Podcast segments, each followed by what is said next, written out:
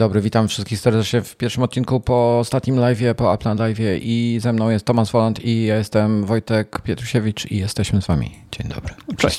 335 odcinek. Hmm. I jako, że jesteśmy po live'ie y, i mamy nowe MacBooki Pro, to porozmawiamy o znacznie ważniejszym temacie, bo w tym tygodniu premierę miała najważniejsza premiera tego roku, czyli Google Pixel 6 i 6 Pro. Tak. Oglądałeś na żywo? Nawet nie wiedziałem, że oni robili live streamy. Ja zobaczyłem sobie po fakcie, y, to znaczy nie live streama, tylko opinię. A wiesz, jaki jest, to ja pociągnę ten temat Google'a, bo słyszałeś, jaki jest super deal? Y, kupujesz tego Pixela i dostajesz gratis słuchawki, te Bose 700, które są warte niecałe 2000 zł, tam 1000 chyba 800. Nie, one są, one są po 1000 chyba 300-400 w Polsce w tej chwili. Musiałbym sprawdzić. Kurczę, to tam macie super cenę. Aż, aż, aż zerknę. Cenę o... Za tyle to są chyba te QC, a te y, 700, które nie pamiętam jakie tam miały literki w nazwie, chyba były droższe. No już patrzę. Bose 700 słuchawki, Bose 700 słuchawki, 949 zł. 9 zł. Nie, nie, to patrzysz na jakąś skamową ofertę. Nie, no już patrzę na tym. E, bezpośrednio na Allegro 949, normalna cena 1299, online cena 1275. N- Jaki to jest model? NC700. Wow, to mocno poszło w dół, bardzo mocno. Są biało-złote jeszcze, i czarne i srebrne. Mhm. E, Srebrne są droższe, bo 1250 najtaniej, złote też. Czarne są najtańsze, 950 zł na Allegro. Czyli wejdę, zobaczę, co to za oferta na Allegro jest. No bo nie sądzę, żeby to były jakieś podróby. Już Nawet jakby to było tyś, około 1000 zł, no to i tak jest duży rabat. Bardzo, bo to są e, bardzo fajne sławki. Ba bardzo y, dobrze brzmiąca fi firma się nazywa firma Eureka. Tak, taka jest nazwa. Firma Eureka. Nie Eureka, tylko firma Eureka. To na pewno legitne. 59 pozytywnych opinii o tym produkcie mają na 5 gwiazdek, 5 na 4 gwiazdki i 1, 1 gwiazdka. Mm, A jeszcze to do tego Pixela, to w Polsce jak zwykle jest niedostępny. No ale to nigdy nie był zbytni problem. Zawsze się zamawiał z zagranicy. No dlatego nawet o nim nie ten, nie wspominałem, bo nie A jest teraz powiedzmy u o prawdziwej, o prawdziwej e, fajnej premierze, czyli o Macach nowych. E, tak, nie, nie, nie, nie, nie. Mamy jeszcze ważniejszą premierę dzisiaj. Znaczy nie dzisiaj, w tym tygodniu. Nowy Sony A7 IV. W końcu. O, I on jest bardzo ciekawy, czyli nowy pełnoklatkowy aparat od Sony. Ten podstawowy model. Mhm. I on jest o tyle ciekawy, że dostał dość dużą matrycę, bo 33 megapiksela. Tak? 33, 32? Tak, konkurencyjny Canon ma chyba 20. Kurde, coś tam mikrofon. Dobrze, dobrze nie słychać? Tak, ale Kon- mniejsza konkurencyjnego Canona, bo do tej pory musiałeś kupować R, Sony A7R wersję, żeby mieć dużo megapikseli. A teraz się Tak, okazuje, że tak, ten tak. najbardziej podstawowy model wystarcza. No bo miał chyba przez wiele lat miał 24 megapiksele, teraz ma 33. Em, co jeszcze tam ma? Znaczy, Ma- właściwie to nawet te 24 tak naprawdę no to jest więcej To niż jest- potrzeba do tak, to jest dobrze. zastosowań Tylko- i do biznesowych zresztą wielu też. Tylko przy czter- 42, wiesz, tak jak ja nie potrzebuję 42 megapikseli, ja kupiłem ten aparat swój ze względu na autofokus i poprawione inne, inne parę tam. Tu rzeczy. mówisz o R2 modelu, Mówię tak? w R2. tej chwili o R2. No. Ja go kupiłem ze względu nie na matrycę, nie chciałem tych, tak 402 nie potrzebowałem. Natomiast bardzo wygodne jest w sytuacji, kiedy jednak chcesz po fakcie stwierdzić, a chciałbym jednak skropować i możesz skropować. Mhm. Także to jest, e, to jest fajne. Natomiast 33 to jest taki dobry. i- A to tak a propos, tak, tak, to tak wydaje się, masz 42 megapikseli, o to możesz w cholerę kropować. Nie, nawet niewielki krop i zostaje tam 20 parę megapikseli, więc to e, bardzo szybko te piksele uciekają, jak się zaczyna kropować. E, Natomiast e, A7 IV ma 33 megapiksele, e, ma ISO do 24800, ma 4K 30, który jest w ogóle, to jest fajne, bo jak nagrywasz wideo z niego, czy tam mm, robisz cokolwiek wideo, to on, e, on w 7K robi i oversampluje do 4K 30. Mhm. Tak, to jest fajne. Jakość będzie na pewno super. Zresztą cztery- były przykłady. Już oglądałem, oglądałem już testy. Tak, tak. Wygląda lepiej od A7 e, A7 4S. Od Eski wygląda lepiej wideo z tego. No, a SK to jest wersja typowo filmowa. No i w lowlightie wygląda świetnie. E, w, w, ogóle widziałem wideo z, z tego 100 tysięcy ISO, to wygląda rewelacyjnie i w ogóle nie widać szumów. Jest rewelacyjny ten aparat. Tak jak widziałem, wiesz, nie wiem jak w obsłudze i tak dalej, i tak dalej. Spodziewam się, że taki sam jak każda inna alfa. E, mhm. Czyli bardzo dobry. Tam jednym się będzie bardziej podobało, innym mniej, ale generalnie bardzo dobre. Natomiast, e, niestety 4K60 jest, jest crop, półtora chyba raza, więc słabo. E, fajne jest to, że wideo jest 10-bitowe 422. E, co mamy jeszcze? E, menu systemowe jest takie same jak A7S3. HDMI jest clean feedowe HDMI też jest 10-bitowe 422 chyba. Czyli jako komórka internetowa będzie świetna między innymi. Mhm. Piszą tutaj, że wspiera streaming po 4K. Nie wiem, co to oznacza w specyfikacji. Że A, to pewnie chodzi o ten streaming, to znaczy się tak tylko domyślam, bo Sony w zeszłym roku dodało tą opcję, że możesz używać jako webcama właśnie i wtedy kamera służy A, do streamowania. Może. Ale do tej pory było tak, że 500, 570 czy 540 pikseli to no, był no, stream, no, no. taki bardzo, bardzo słaby, tragiczny. Więc jakby to zmienili tutaj na 4K, no to w końcu nie trzeba by camlinka ani niczego takiego. No, no, no. E, autofocus System ma 693 Face Detection Points, czyli te e, fazowe detekcje i 425 Contrast Detection, e, więc sporo, czyli chyba więcej niż, niż, niż ja mam i to sporo więcej. Ja mam coś 300 czy 400 chyba. 5,5 stop tych no, stopów IBIS, czyli stabilizacja matrycy konkretnie 1080p do 240 fps. I Jeszcze co tego autofokusa, y, że nie ma tak, taki krok wstecz trochę w stosunku do tych modeli bardziej zaawansowanych, hmm. że nie ma już tej opcji ustawienia autofokusa w miejsce, w które patrzysz. Bo tam były jakieś czujniki w wizjerze wcześniej, prawda, że nie wiem czy w tym twoim, czy dopiero w tych późniejszych, ale że jeśli patrzyłeś na jeden obiekt w kadrze, to on tam ustawiał autofokus, jeśli patrzyłeś później na inny, no to przestawiał ten autofokus. Nie, tego to nie pamiętam, nie żeby to było. No, wydaje mi się, że to później wprowadzili niż to twoim, chyba że to dopiero w tych, w tych ostatniej generacji. I, I autofocus, tak? Real time I, uh, AF.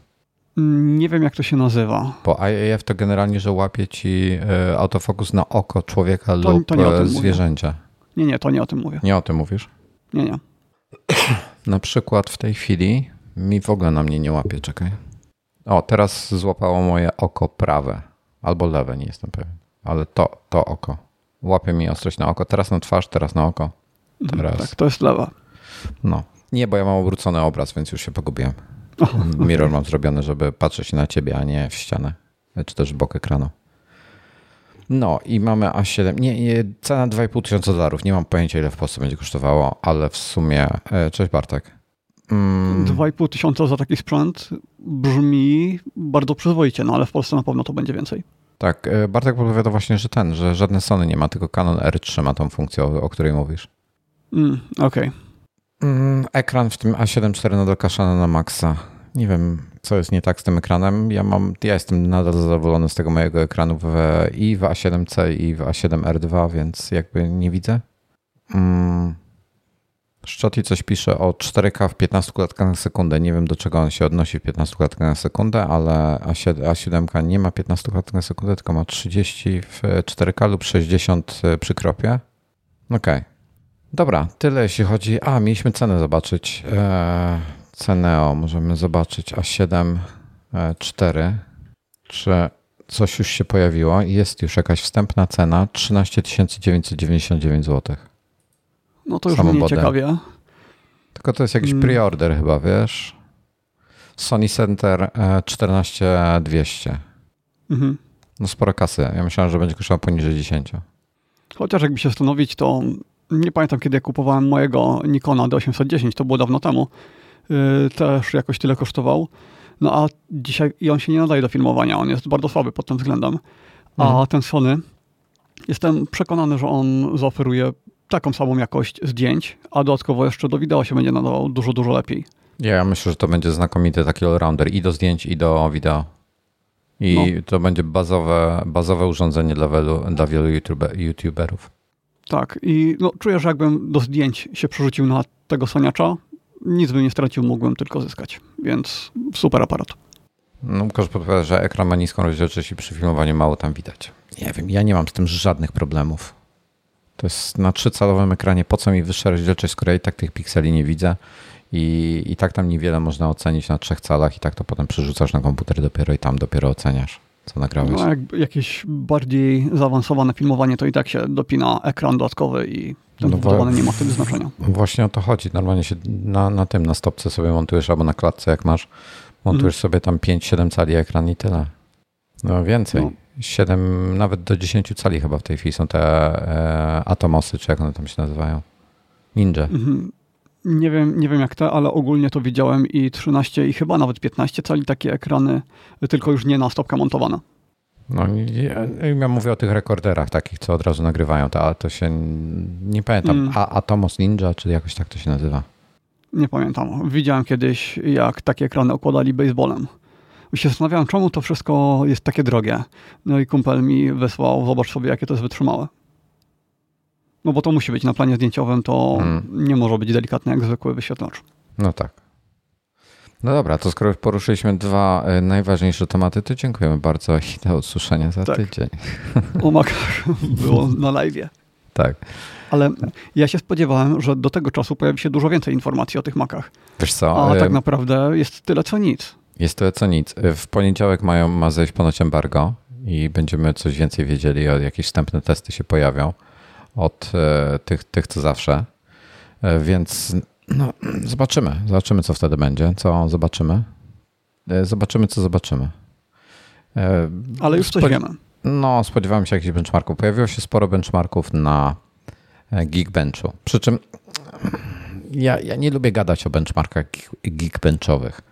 Ja też nie. One są. On, no one, ci dają, tak, one ci dają pogląd taki sensowny na to, co ten procesor potrafi, czy ten SoC w tym wypadku, ale nie odzwierciedla to rzeczywistej e, wydajności. I Geekbench jest bardzo delikatny. To są takie testy, które niby obciążają ten procesor, ale tak naprawdę w porównaniu do innych testów, do jakiegoś tego Intel Burnera, czy jak one się tam nazywają, te wszystkie y, Prime i tak dalej, no to one rozgrzewają procesor o 30 stopni bardziej niż ten Geekbench, więc y, thermal throttling ciężko zauważyć na tym Geekbenchu, jak on jest taki krótki i po chwili już jest wynik i tak Ale- słabo nagrzewa procesor. Te Prime i te inne, o których mówisz, też dla mnie są zupełnie nierzeczywiste, bo bardzo rzadko będziesz tego typu zadania y, zarzucał na procesor. Mm, Więc- No to za zależy, bo jak robisz rendery, no to wtedy Jeżeli robisz nie. 3D, Chociaż filmowe to rendery to nie. w zasadzie to dotyczy tylko i wyłącznie renderu, renderowania 3D.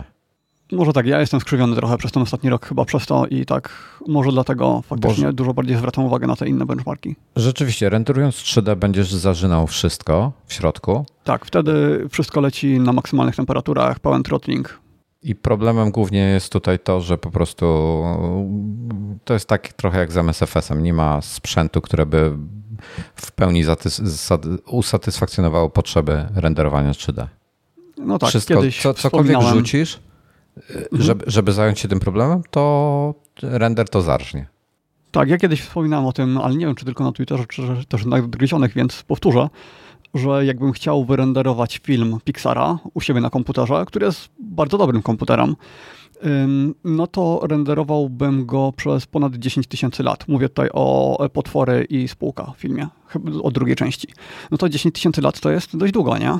Więc oni to renderują na farmach e, z tysiąc, e, tysiąca komputerów, które mają mnóstwo rdzeni i w ten sposób renderują to i po dwóch latach mają film.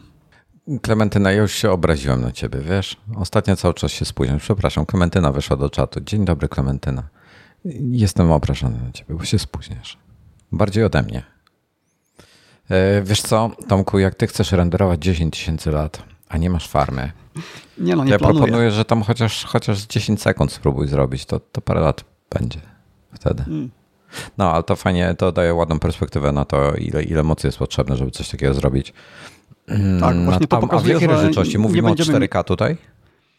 Ym, tak, oni to renderowali chyba w 4K. Okej. Dwa lata im zajęło sam render, nie tworzenie plus renderowanie, tylko samo renderowanie. Wow. I renderowało to bodajże 2000 komputerów. Dobra, zastanawiam się od czego zacząć. Dobra, zaczęliśmy już od tego Geekbencha, więc może pociągnijmy temat Geekbencha. Mhm. Więc tak, po pierwsze, wyniki są przeróżne, są różne procesory na, na tym, na, na, na, w tej przeglądarce Geekbenchowej. Generalnie są to wszystko 10-rdzeniówki. Nie jestem pewien, nie wiem czy znalazłem 32-rdzeniowy GPU, czy to wszystko były 24, już nie pamiętam w tej chwili. Y, widziałem dysk dyskusji na Twitterze, porównywali 32-rdzeniową wersję no. do różnych kart graficznych, więc chyba się pojawiły wyniki. E, a masz linki do tego, co mówisz? moment. I, e, I teraz tak, generalnie z tego, co e, Paul Haddad pisze, tak patrząc, to multicore bije wszystko, co ma mniej niż 16 rdzeni od Intela, jeśli chodzi o maki Intelowe oczywiście.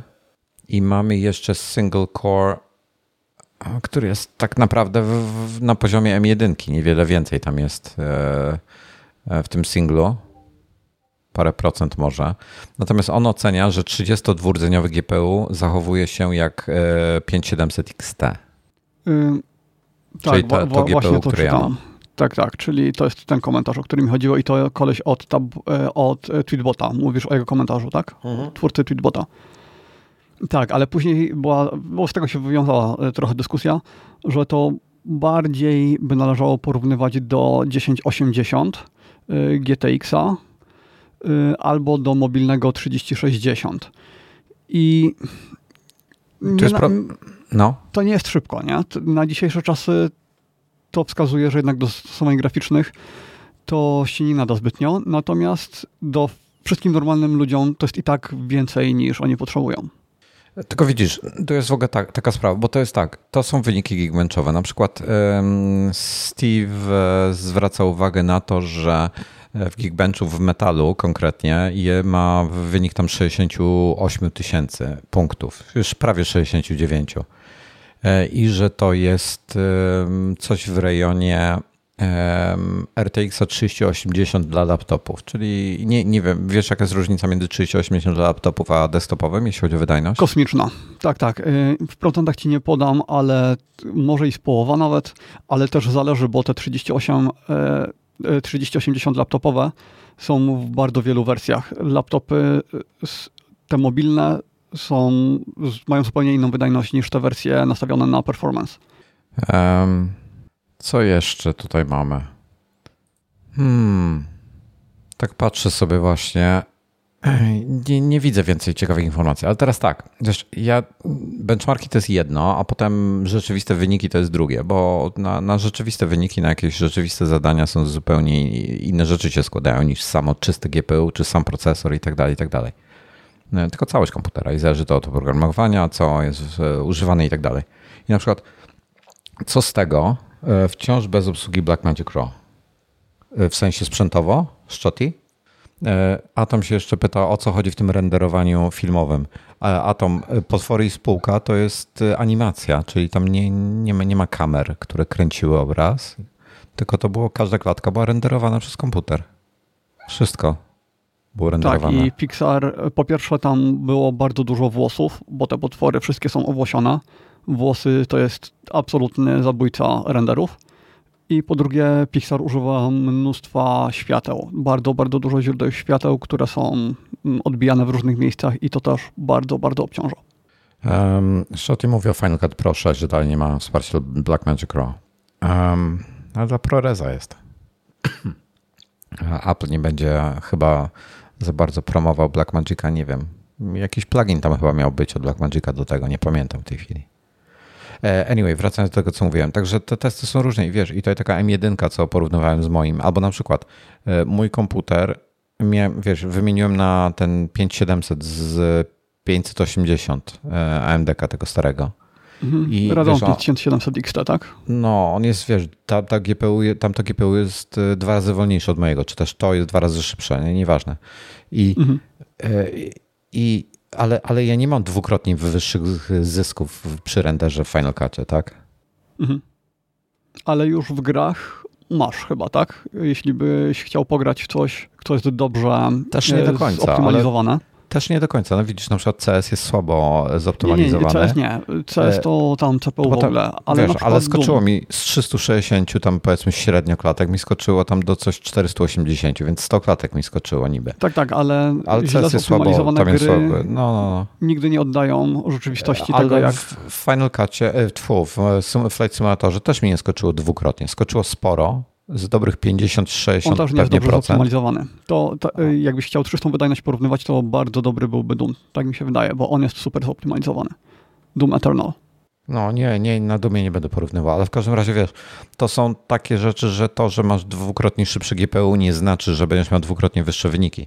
E, mhm. Bo wiesz, na przykład w Final Cut, jak robisz render, no to jak patrzysz się na rdzenie, to tak, raz obciążony jest bardziej procesor, potem ci wchodzą jakieś przejścia, to tam GPU więcej pracy robi, potem znowu procesor, więc to jest takie płynne wszystko. Zależy ile masz efektów, ile masz color gradingu, bla, bla, bla i tak dalej, i tak dalej. E, więc różnie to bywa, no, e, bardzo różnie to bywa i, i nie, nie, nie wiem, jak, jak, jak to wyjdzie, wiesz, finalnie, jak to będzie wyglądało. Będę robił benchmarki, zobaczymy. No. Jeszcze mówiło się o teraflopsach. Policzono, ile mniej więcej jest teraflopsów. Tylko nie wiem, w którym układzie.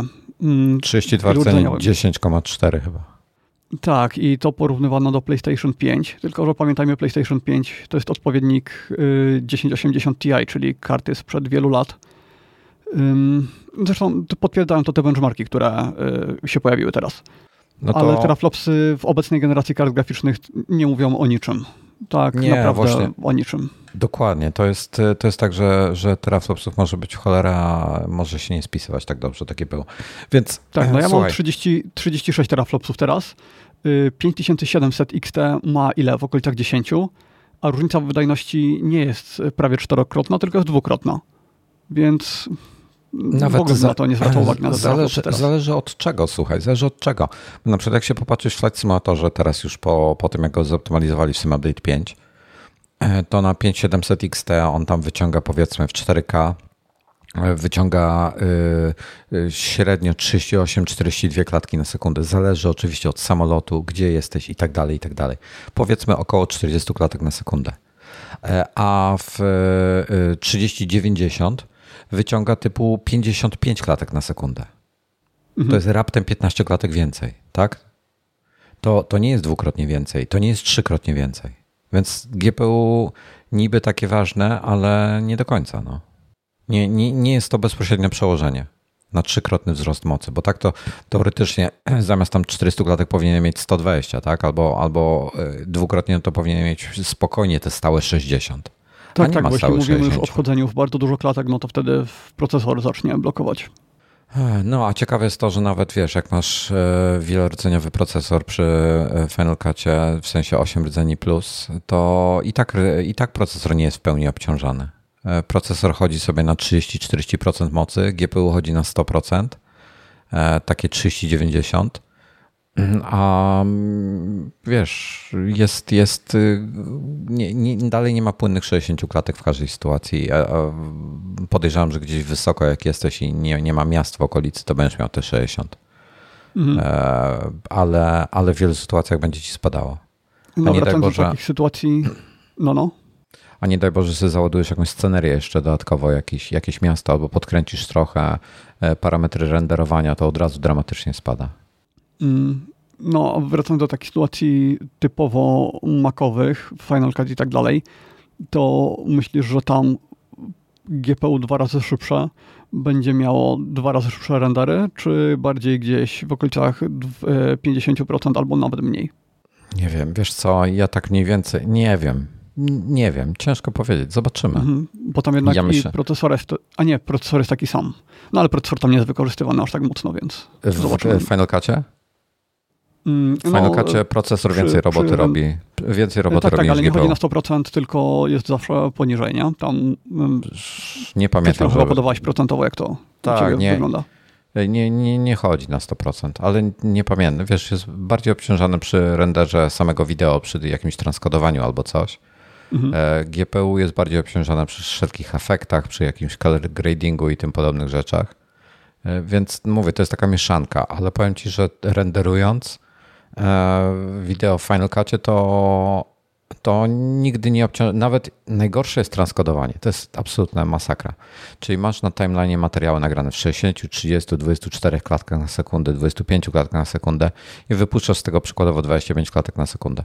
Ja musi to wszystko mhm. sprowadzić do wspólnego mianownika i to czasami, nie wiem czy to jest wina software'u, czy to jest, czasami Final Cut po prostu robi to godzinami. Wiesz, taki render prosty e, i on nagle, wiesz, dwie godziny czekasz na zakończenie renderu. I to są sytuacje, które mnie najbardziej interesują. Jak sobie w takiej sytuacji będzie ten e, e, no, M1 Pro czy Max radził. Bo mhm bo i wiesz, i najgorsze jest to, że ten render trwa te dwie godziny, procesor sobie chodzi tam na 30% lajcik, GPU na 20-30%, wiesz, w ogóle wentylatory się nie uruchamiają, komputerek sobie pracuje e, i tylko niewiele się dzieje. To nieważne, czy to jest... E, czy, czy w takim razie to jest optymalizacja, czy coś innego nie wyrabia? Nie wiem, on nie kopiuje wiem. wtedy mnóstwo danych na dysku twardym albo RAM. Może. Okay. Może tak być. Nie wiem, nie wiem z, czego to się bierze. W określonych sytuacjach e, nie Shotty, nie do ProRes, tylko do H264. Więc teoretycznie powinno być to najprostszy możliwy render. Więc zobaczymy.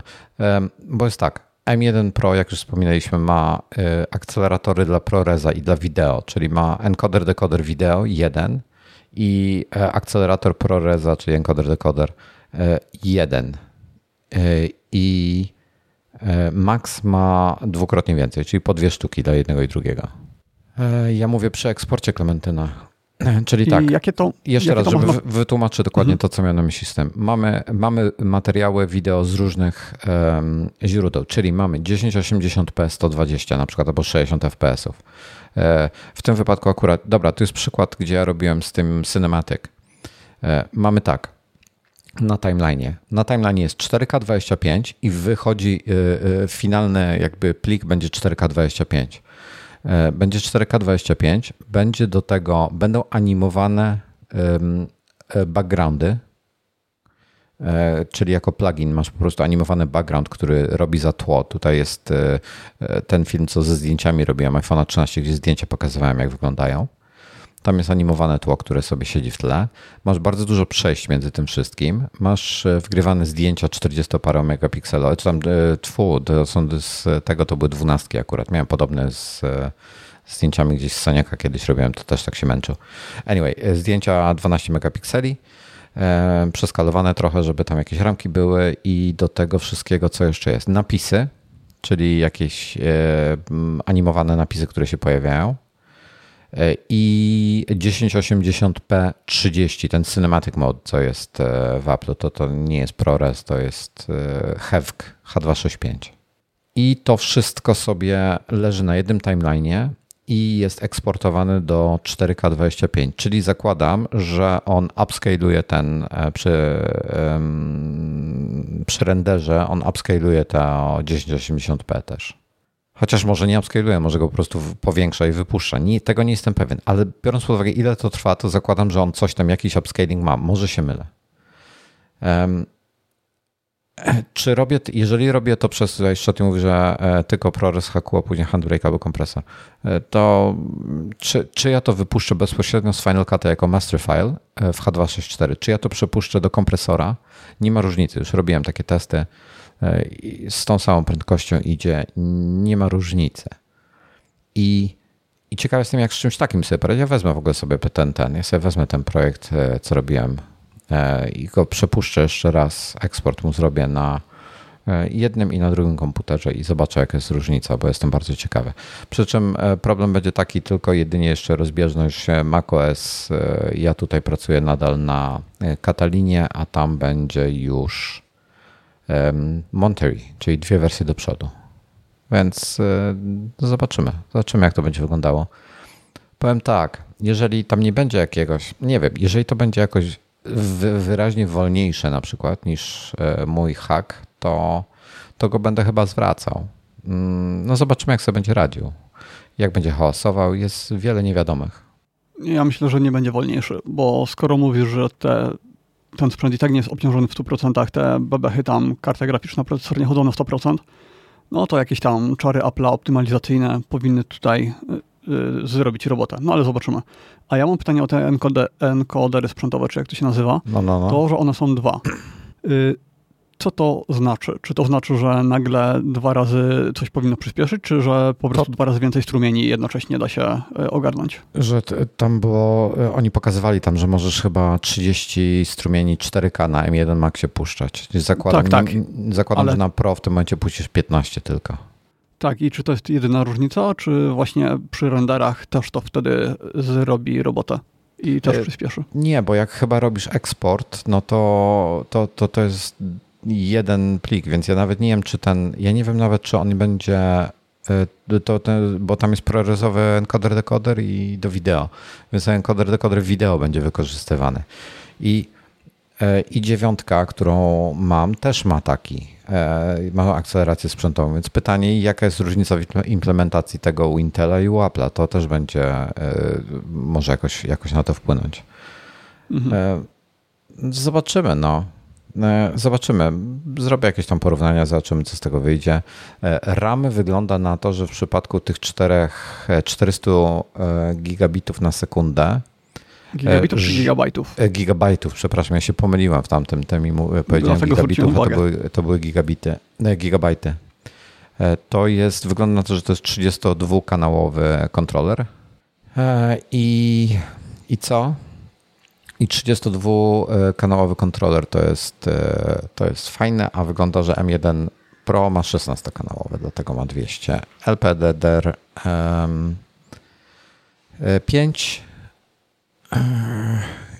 Ian Cuttress na Twitterze e, podejrzewa, że jest to, są to 32 kanały LPDDR 5 6400 konkretnie albo 6250, która E, które tam Apple e, kombinuje, więc e, zobaczymy. No. Ogólnie rzecz biorąc, jeśli chodzi o porównanie DDR4 do 5, to tak, po pierwsze data rate jest dużo wyższy, dużo wyższy, szybciej jest taktowany też. Mniej prądu zużywa. DDR5 leci na 1,1 V, a nie 1,2 V. Mm. Tak, ale to nie jest to jakaś gigantyczna różnica. Przy poprzednich generacjach chyba była większa. To znaczy? A, no tak, tak, tak. E, mi chodzi ci o typu DDR3, DDR2 i tak, tak dalej. Tak, tak. Mhm. No, no, no. E, jedyną taką największą chyba potencjalnie wadą e, to jest opóźnienie, że jest większe opóźnienie, natomiast tam rozmawiałem z kolegą, to mówił, że to opóźnienie to będzie miało dramatyczne wrażenie w grach, natomiast czytałem też opinie specjalistów od takich rzeczy, inżynierów jakiś tam generalnie mówili, co, co zajmują się właśnie pamięciami i tak dalej. Mówi, że w praktyce to nie będzie zauważalne. Więc... No czekaj, to się da policzyć, bo y, jeśli taktowanie będzie szybsze, a opóźnienie wzrośnie, no to finalnie może się okazać, że i tak to będzie działać lepiej. Był jakiś taki wzór matematyczny, którym się to wyliczało, on był strasznie dziwny, nigdy bym go nie zapamiętał. Mhm. Y ale te DDR-5, one są wyraźnie y, wyżej taktowane od tych poprzednich, czy nie? Pamiętasz, jaka tam jest różnica? E, no są y, i to tak spokojnie dwukrotnie.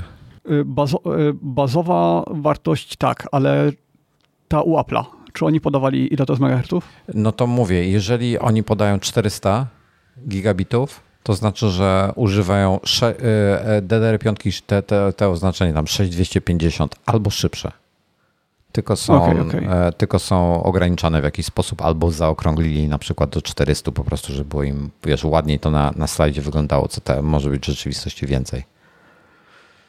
Więc nie wiem, no, zobaczymy. E, Ian Cutchers też zauważa, że, że M1 Max to jest klasa gdzieś mniej więcej RTX 3060 e, przy, przy tych wartościach. To znowu powołuje się na teraflopsy i tak dalej. Mobilnego, tak? E, nie pisze, nie określa, mówi 3060 class. Okej, okay, bo na Twitterze w tym komentarzu było o mobilnym.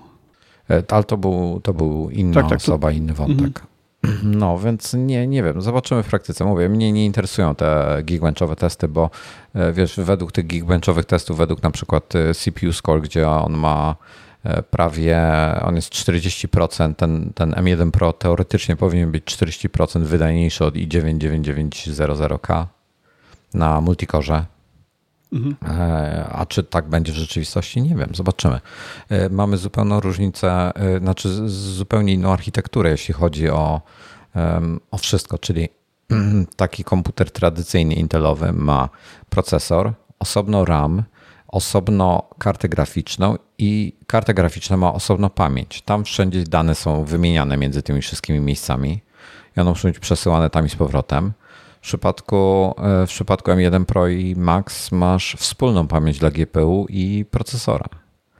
E, to też będzie miało e, wpływ na, na pewne rzeczy i pewnie będzie miało większy lub mniejszy wpływ zależnie od zadań, które są wykonywane. Więc wiesz, zobaczymy, jak to wszystko Właściwie to z tego powodu zużycie RAMu może być wyższe, no bo to znaczy będzie wyższe, no bo to, co normalnie było trzymane w mhm. karcie graficznej, tutaj będzie trzymane w tym ramie, który jest dla wszystkiego jeden, więc jeśli kiedyś mieliśmy tam w kartach graficznych 8 GB RAMu, no to teraz trzeba go odjąć właściwie od, y, no, od, od RAMu takiego normalnego.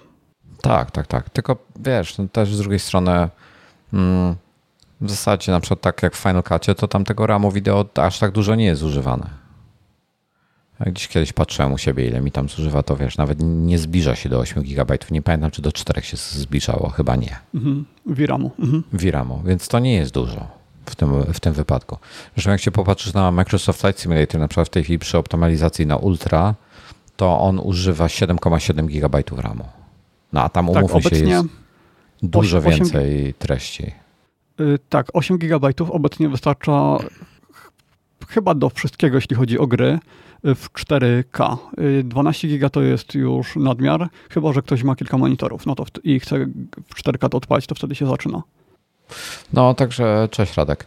E, także no, to są takie, wiesz, no, nie, nie wiemy, no zobaczymy. No mówię, mnie interesują te, Aha, te tylko... real world sytuacje, prawdziwe sytuacje, tak, prawdziwe tak, no i właśnie co do tego. No to powiedzmy, że Final Cut zabiera te 4, 4 giga VRAMu, ale masz też pulpit, masz te wszystkie okna narysowane, to wszystko to ci się wyświetla. No i na przykład w iMacach y, tych 5K, no to odpalając Mission Control, tam potrafiło przycinać, kiedy miałeś 4 giga e, kartę graficzną. I dopiero jak raz odpaliłeś Mission Control, y, on sobie to skaszował, no to wtedy już za drugim, za trzecim razem działało to szybciej. Y, ale no jest tam dużo danych wtedy, szczególnie jak masz dużo okien pootwieranych, no to może się okazać, że Final Cut plus to wszystko, co jest wyświetlane, no to będzie z 10 giga może 10 nie, ale 8. Zobaczymy, zobaczymy. Chociaż nie, może być 10, no bo no tak, tak, może być. Nie, nie wiem, zobaczymy. No mówię, ja tak, y, tak obserwowałem, obserwowałem tego Final Cut'a u siebie i tak wiesz, bez żadnych jakichś tam, bez, bez specjalnej spiny, jeśli chodzi o e, zużycie RAMu było, e, VRAMu mam na myśli. E, mhm. Mówię, jakieś tam zaskakująco niskie wartości, więc, więc nie wiem, jak tutaj będzie to wyglądało. Wiesz, Final Cut też trochę, no zobaczymy jak on w ogóle został zoptymalizowany na te procesory, na te SoC. I wiele może się zmienić. No mówię, te, te benchmarki właśnie takie suche jak Geekbenche to podają pewne, pewne informacje nam dają. Natomiast w praktyce może być zupełnie inaczej. Mnie na przykład jedna rzecz zastanawia, bo chciałem, e, jak na przykład wieczorami sobie streamuję e, na Twitchu Flight, Flight Simulator, no, latanie na, na symulatorze lotu, na, na Microsoft Flight Simulator 2020, to tak sobie wymyśliłem, że mógłbym tego Maca zaprzęgnąć do tego, że OBS-a bym na, niego odpa- na nim odpalił e, z NDI-em i e, z PC-ta bym wysyłał obraz po NDI-u do mhm. tamtego i on by dopiero by wysyłał na, w internet. Tak, no ja ci już proponowałem to przy okazji tego obecnego Maca, wtedy mówiłeś, że ten obecny jest za słaby, no ale no. skoro ten będzie tyle mocniejszy, no to No właśnie, tak sobie pomyślałem, że to może być fajny test przy okazji. Tak, nie wiem, nie wiem już, czy ten, no, nie wiem, mhm. czy ten NDI jest w pełni zoptymalizowany na, na M1 Maci, bo widziałem, że gdzieś tam tego, e, te plug, bo to jest, e, to, to jest taki ten dodatek e, NewTek NDI do OBS-a i on nie był skompilowany na M1 i gdzieś ktoś go sam kompilował i udostępniał. Okej, okay, ale Można to, nawet to też gdybyś nie używał NDI-a, tylko no. jakąś kartę sobie do tego podpiął, do przechwytywania obrazu z monitora, no to też jest to jakieś, jakieś rozwiązanie, może nie bezpłatne, ale wydajne. Nie, nie mam, nie mam jak coś takiego zrobić w ogóle. Jakbym mm. przechwycił... Y z tego, z 4K monitora DisplayPort. Nie, nie ma takiego No nie ma takich kart na USB, tylko wewnętrzne? Mm, chyba nie na DisplayPort. HDMI wszystko. Mhm. Okej, Chyba- no jest to chyba- temat do zgłębienia. No, ja patrzyłem kiedyś. E, Jak gry z windy na Macach z M1 będą działać? Nie rozumiem ciebie, Radku. Nie rozumiem pytania. Jak gry z windy na Macach z M1 będą działać? No, Windowsa nie ma na M1, więc siłą rzeczy nie będą działać. Chyba jest. Widziałem, Windows że ludzie na M1? instalowali. Tak, tak. Może jakieś nieoficjalne, ten, ten Windows 3, no ale wiesz, no to tego armowego Windowsa by musieli instalować. No chyba tak, tak. Ale to oficjalnie tego nie, mówimy oficjalnie w tej chwili. Mhm. No i właśnie na ten armowy, no to No i gry biblioteka być, gier jest wtedy chyba minimalna. no i właśnie musiały być gry w ogóle kompatybilne z armowymi Windowsami, tak zacznijmy od tego jeszcze, więc tam też tego jest niewiele. Mhm. Ale jeśli teraz y, ta moc graficzna wzrosła mocno, no to jest szansa, że pojawi się dużo więcej gier natywnie na Maca. Ja coś Już strasznie, od kilku lat jest dużo łatwiej je zrobić uniwersalnie. Y, Tylko do tej pory no, ludzie nie mieli za bardzo sprzętów do grania makowych, więc nie było sensu. A teraz, jeśli będą mieć, no to zawsze motywacja duża dla programistów. no nie wiem, właśnie no zobaczymy, no ja ja strasznie mi nos dzisiaj swędzi i tak kiedyś mi babcia mówiła, że jak nos swędzi, to znaczy, że ktoś kłamie, więc wychodzi na to, że kłamie dzisiaj strasznie. E, Ale słuchaj, no jestem, jestem strasznie ciekawy, jak, jak to wyjdzie w praktyce. No, e, po, powinniśmy mieć to e, w 14 do testów, tą moją, co, co kupiłem. Ona będzie 5-9 listopad, więc jeszcze chwila, niestety. I, e, I liczymy na to, że dojedzie 16 też do testów, prawdopodobnie w podstawowej konfiguracji, więc spodziewam się, że będzie to e, 10 na 16 i 16 giga RAMu. Tak, tak One myślę. są w wersjach 16, nie zaczynają się od 32? Już zapomniałem. Mm, Nie, od 16 GB się zaczynają i, e, i 16 mają ten lepszy procesor. Dobra, właśnie. Procesory, bo mamy, mamy kilka wersji. E, Otworzę sobie tylko spis e, wszelkich e, modeli, żeby czegoś nie pokaszanić. Zrobiłem w ogóle na iMagu wpis, dwa wpisy takie ważniejsze na temat. Pierwszy na temat tego, jak skonfigurowałem swojego MacBooka, tak jak to, to co dymaliśmy wtedy. Dumaliśmy nad tym, przepraszam, nie dymaliśmy. Sorry, nie, nie było. To, to się nie, zdarzy, nie zdarzyło, to co właśnie powiedziałem. Ja nie wiem, co powiedziałeś, bo ja czytam czata. Nadrabiam No zaległości, bardzo dobrze, bo, że nie bo słyszałeś. co na iMagu to już czytałem, więc wiem. E, dumaliśmy nad tym, co, co, e, co mam zamówić wtedy, na, jak na, na live byliśmy po evencie. Zaraz o tym pogadamy zresztą. E, I co jeszcze? Aha, i o, o ekranie jeszcze chciałem pogadać. Em, e, czekaj, do czego ja zmierzałem? Aha, e, miałem e, o tych różnych SoC pogadać. Dobra. Więc wersje mamy takie. E, M1 Pro jest 8, e, 8, będę mówił w kolejności najpierw procesor, potem GPU, czyli CPU, GPU. 814, potem jest drugi 1014 i 1016, to jest najmocniejszy Pro, natomiast Max jest w wersji 1024 i 1032. I na podstawie przecieków, mieliśmy w ogóle przecieki, był ten e, Jade, e, Jade, a już nie pamiętam jaki tam kod był, e, Jade 2C Chop, nie, Jade 1C i 1C Chop, jakoś tak to było. Wygląda na to, że e, po pierwsze, wygląda na to, że M1 Max jest produkowany w wersji jednej, czyli masz 10-rdzeniowy CPU, 32-rdzeniowy GPU. Koniec. To jest M1 Max. Wersja 24-rdzeniowa prawdopodobnie to jest binning po prostu, czyli e, procesory, gdzie GPU jest, e, ma kilka uszkodzonych rdzeni, nie sprzedają jako 302-rdzeniowego e, GP, GPU, bo nie mogą, bo, bo nie są aktywne wszystkie rdzenie, więc obcinane są do 24 rdzeni i sprzedają jako 24. Czyli tych rdzeni aktywnych będzie po prostu 24. W rzeczywistości tam, nie wiem, działających może być na przykład 28. e, Cztery wyłączyli, reszta była uszkodzona podczas produkcji. E, I to samo w przypadku M1 Pro, czyli tylko, że, że e, tutaj obcinają GPU z 16 do 14 rdzeni i procesor z, e, do 8 rdzeni. I, e, a wszystkie, fizycznie wszystkie będą takie same, po prostu tak samo wyglądały. Natomiast pytanie, ile będą miały tych aktywnych, tych. Proces binningu jest to normalny proces. E, M1 sto- chyba też, prawda? Tam Każdy te go 7 stosuje. rdzeni, te 7 rdzeni w erze kontra Tak, 8. to, są- to jest też binning. No. W Intelach na przykład, jak masz na przykład i ten nasz procesor i9-9900K jest sprzedawany jako 9900K, jeżeli potrafi osiągnąć tam nie wiem ile mamy gigaherców, powiedzmy tam 4 GHz w bazie chyba jest, czy 3,8 czy coś takiego, nieważne. E, jeżeli nie potrafi osiągnąć tylu, tylko na przykład wyciąga 3,6, to jest sprzedawany jako bez K. E, jeżeli e, jakiś tam rdzeń nie działa czy coś, to jest sprzedawane jako i 7 itp. itd. Także, znaczy akurat nie wiem, czy jako i 7 to w tej chwili tego, ale wiecie o co chodzi. Nie, nie wiem, czy i 7 się zupełnie nie różni w tym wypadku. Ale wiecie o co no, w chodzi. w kartach graficznych podobnie w AMD, w NVIDIA jest trochę większe rozróżnienie. Tamte modele się różnią trochę bardziej. Radek, musisz sobie wygooglować takie rzeczy. E, znaczy, powiem ci krótko, nie, nie kupuj MacBooka do grania. Naprawdę. To jest najgorsza decyzja, jaką możesz zrobić. I to jeszcze tym bardziej granie w gry z Windowsa, które e, w żaden sposób nie powinny działać na M1. A, a żonie kup Switcha albo e, tam jakiegoś Xboxa czy coś. Stream Decka. Albo, albo Stream Decka, albo laptopa gamingowego po prostu. Dobra, wszyscy się pytają o tego bootcampa i Windowsy. M1 nie wspiera, żadna M1 i to wiemy już od dawna, nie wspiera Windowsów. Nie ma Windowsów na Maca w tej chwili. Koniec. W sensie nie ma no, bootcampa. Przez, przez bootcampa. Nie ma bootcampa. Jedynie Parallels i takie aplikacje firm trzecich. Nawet nie wiem, jak wygląda ta wirtualizacja e, Windowsa w tej chwili na Macu. Nie ma bootcampa. Nie, nie odpalicie tego. Nie ma takiej opcji. E, nadrabiamy czat w tej chwili. E, kiedyś mieliśmy aparatem, czy tak wszystko tak są organizacje, konsola nie wchodzi w grę.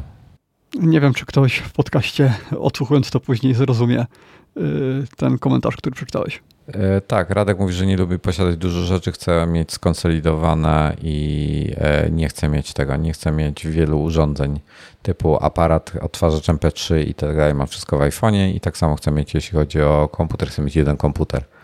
E, no niestety, w przypadku komputerów nie da się mieć jednego komputera, który chce, żeby był mobilny, żeby był dobry gamingowy komputer i żeby jeszcze obsługiwał Maca, to takie coś nie istnieje obecnie.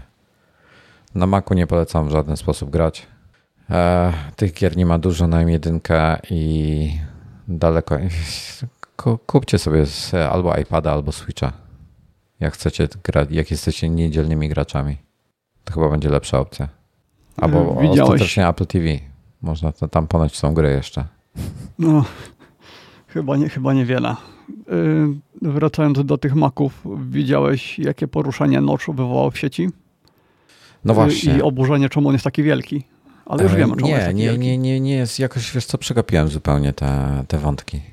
Mm, no, y, dużo osób myślało, że tam jest tylko kamera i że skoro tam jest tylko kamera, to czemu on jest taki gigantyczny?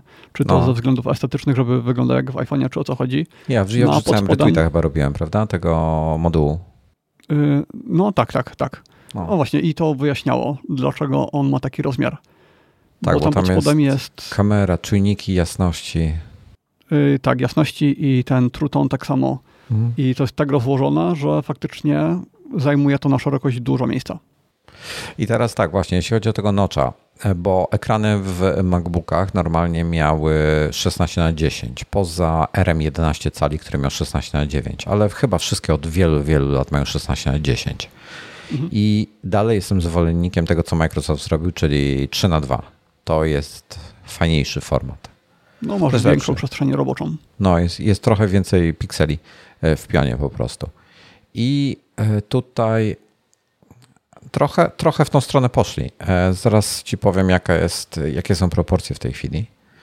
Bo tak jak masz 16, 16, 16 do 9 standardowy MacBook ten poprzedniej generacji, czy, czy obecne te 13 cala Pro, czy są, czy Ery, czy cokolwiek, to wszystko ma 16 na e, twój ja napisałem, o błąd znalazłem, to jest 16 na 10, a nie 16 na 9. No, napisałem... 16 na, na 10, że Tak, ale w artykule napisałem 16 na 9, muszę poprawić. E, I, a nowe mają 756 do 410,1, takie dziwne proporcje. Jest to 1 do 1,54 dokładnie, 1 do 1,54. Y, na wideo, które pokazali na prezentacji, to wygląda tak, jakby to było 16 na 10, Y, i nad tym ten notch. I jeśli dźwigniesz o ten rozmiar notcha, no to wtedy te proporcje się trochę zmieniają. Dokładnie. Ale jeśli byś nie liczył notcha, to dalej będziesz miał 16 na 10. Tak, tam jest, czekaj, 1924 piksele w pionie chyba, prawda? Nie wiem, nie pamiętam. Tam dostajesz coś, już Ale nie pamiętam. Nie, coś, coś za mało. Mm, kurde, a już, dobra, już idę szukać rozdzielczości znowu, nie, nie pamiętam jej jeszcze z głowy. 1964 w pionie pikseli. Nie, do, dobrze, mówię o 14, nie o 16. A, okej. Okay. 263 piksele dostajesz w pionie ekstra i w tych 263 no pikselach jest, jest, e, jest ten notch między innymi. No to to jest bardzo duża, duża różnica.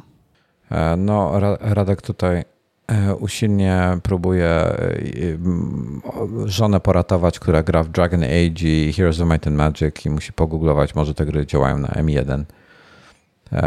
Jack pisze, że Windows ARM działa na M1, Linux też, ale oficjalnie Jack, zwykły user tego nie zainstaluje. No musisz coś więcej wiedzieć, żeby sobie takie rzeczy uruchamiać. To e, znaczy, jeśli to by był jakiś paralel czy coś takiego, no to po prostu wybierasz sobie system operacyjny, podajesz mu ISO, klikasz, kontynuuj i w sumie masz. E, zaraz zobaczymy. E, jest tak, przez Parallelsa można lecieć i musisz wtedy się zarejestrować jako Windows Insider i pobrać sobie Windows 10 on ARM Insider Preview. Mm. Okej, okay, czyli już wcześniej musisz mieć Windowsa, bo nie wiem, czy da się to zrobić jakoś przez internet. Chyba nie. No tu widzę tylko przez Parallelsa, wiesz? E, nie widzę, nie widzę. No to po prostu zgłębimy ten temat kiedyś i opowiemy o nim więcej w przyszłości. Jest ponoć przez. Aha, jest emulacja przez QEMU, ale jest bardzo mała wydajność tego. I w zasadzie to by było na tyle. To chyba wygląda, że jako wirtualną maszynę musisz zainstalować.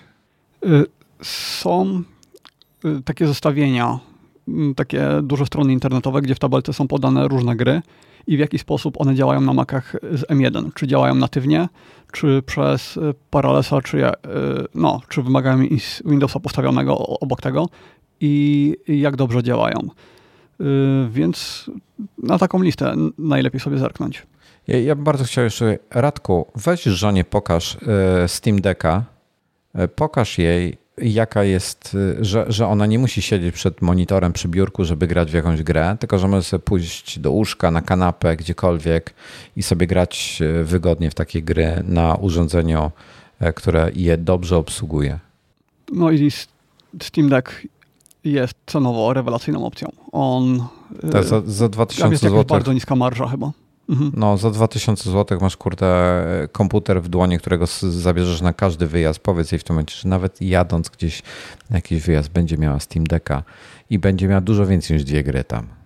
A widziałeś y, te filmik, ten nowy filmik od Valve'a, jak pokazali, w jaki sposób gry będą oznaczone y, na Steam Decku? Y, Nie, które... coś, coś było, ale jak, jak będą, opowiedz. Tak, odpalasz sobie Steama na tym Steam Decku i na stronie głównej ci się wyświetlą gry, które działają perfekcyjnie, które są w 100% dostosowane do obsługi e, padem.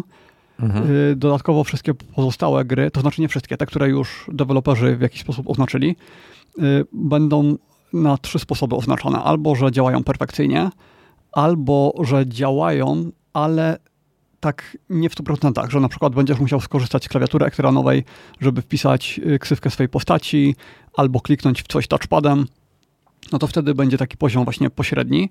Mhm. I y, będą też gry, które po prostu źle działają albo nie działają i one będą na czerwono oznaczone i jeszcze dodatkowo będzie taka ikonka, że nie sprawdzono, jeśli deweloper jeszcze tego nie ogarnął. Więc fajnie, bo wchodząc na Steama od razu będziesz wiedział, co warto kupić. Dobra, ja bym, do, ja bym tutaj do Radka, z Radkiem. Ja, jeżeli twoja żona jest y, podobna y, do mojej, a nie wiem jak twoja żona wygląda, ale nie chodzi mi o wygląd, tylko chodzi mi o podejście do komputerów i tak dalej, to prawdopodobnie ma tak, że ona ma, jest na coś zafiksowana, wie o tym, że y, nie wiem, te gry, ona chce mieć tą grę, ona chce mieć je na komputerze, ona chce mieć na tego. I ona nie wie o tym, to jest trochę tak jak, jak Steve Jobs, jak powiedział, że gdybyśmy pytali ludzi, co chcą, to by, to by powiedzieli, że szybszego konia chcą, a nie samochód. To chyba Ford powiedział, tak. Tak. I, e, ale w sensie Steve Jobs używał tego cytatu. Mhm. E, I, e, I może i pokaż, e, czy Steam Deck działa z myszką i klawiaturą bezprzewodową i że ma HDMI.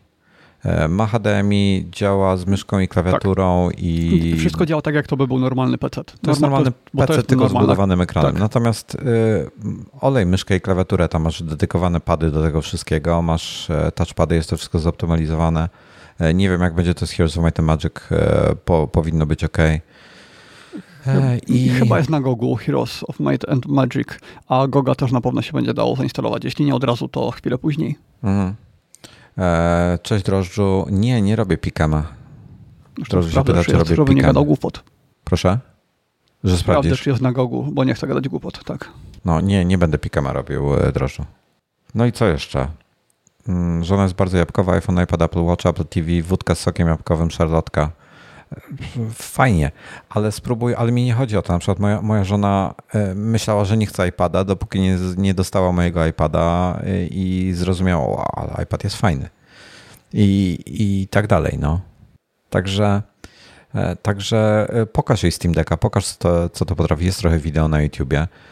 To jest naprawdę fajne urządzenie i możecie się zupełnie oderwać od tego, od E, biurka od komputera i tak dalej. Mm, ja jestem Steam Deckiem strasznie zajerany, bo to może być naprawdę fajne, fajne urządzenie.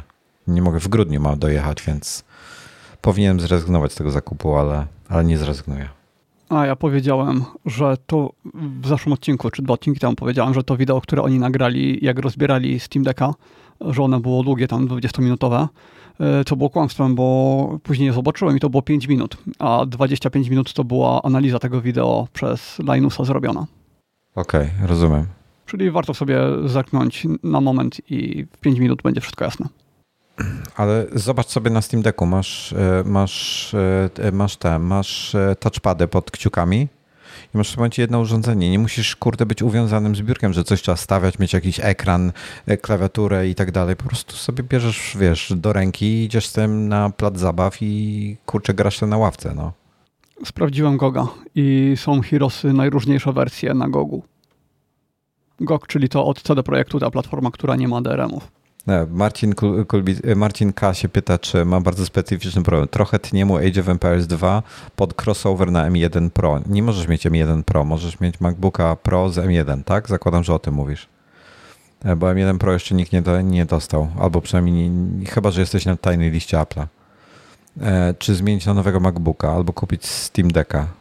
Rozumiem, że chodzi o remaster Age of Empire, bo pamiętam, że druga część to miałem ją oryginalną, jak kupowałem komputer w 97 roku. Ale chyba przed jakiś remaster od tamtego czasu. Nie wiem, ja Age of Empires nawet nie wiem, czy w to grałem. Znam nazwę, nie pamiętam w ogóle, jaki to jest nawet gatunek. Nie, nie mam pojęcia, co masz zrobić. Taniej pewnie będzie kupić Steam Decka, nie to jest strategia.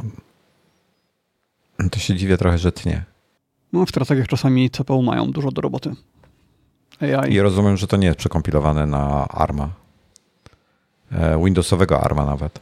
Może zrezygnuj z crossovera i spróbuj odpalić to przez e, Parallelsa. Nie wiem, ja bym spróbował przez Parallelsa uruchomić Windowsa i potem tam sobie uruchom e, tego, te, te, tą grę, zobacz czy jest różnica, a potem się zastanawiaj.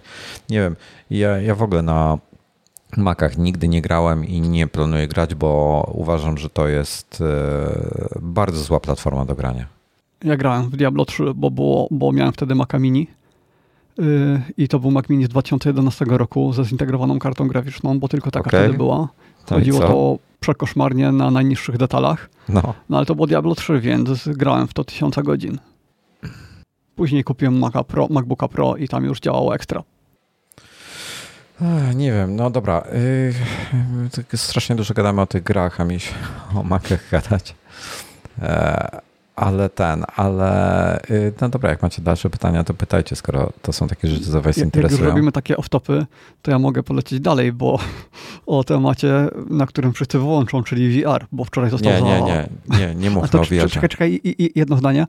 Wczoraj został zaprezentowany VR, który jest czymś takim dla świata VR-owego, jak y, Maki TS M1 i M1 Pro i Max dla świata Apple'owego. Tu jest, tu jest poziom zainteresowania e, nowymi Macami. Okay. Tu jest poziom zainteresowania Microsoft Flight Simulator. Tutaj jest VR i, i idzie w dół. Wojtek już ręka mu spadła poniżej poziomu kamery. tak. E, dobra, słuchaj, wracając do Nocza, bo o Noczu zaczęliśmy tak. gadać. Więc z tym Noczu, ale ciekawi mnie, jak to, znaczy tam są już dokumenty, są już, e, są już dokumenty e, dla deweloperów, jak powinni aplikacje robić, żeby wykorzystać tą przestrzeń dodatkową, bo masz te 200 parę pikseli ekstra. W tych 200 paru ekstra pikselach mieści się pasek nawigacyjny, tak? Czyli tam, gdzie mhm. masz plik, e, e, te menu edycji, e, to, to logo jabłka i tak dalej, i tak dalej, te wszystkie menulety, tak, te aplikacje, wszystkie. ikonki, no mhm. to wszystko tam się wyświetla. I teraz tak, zobaczymy jak to będzie wyglądało w praktyce.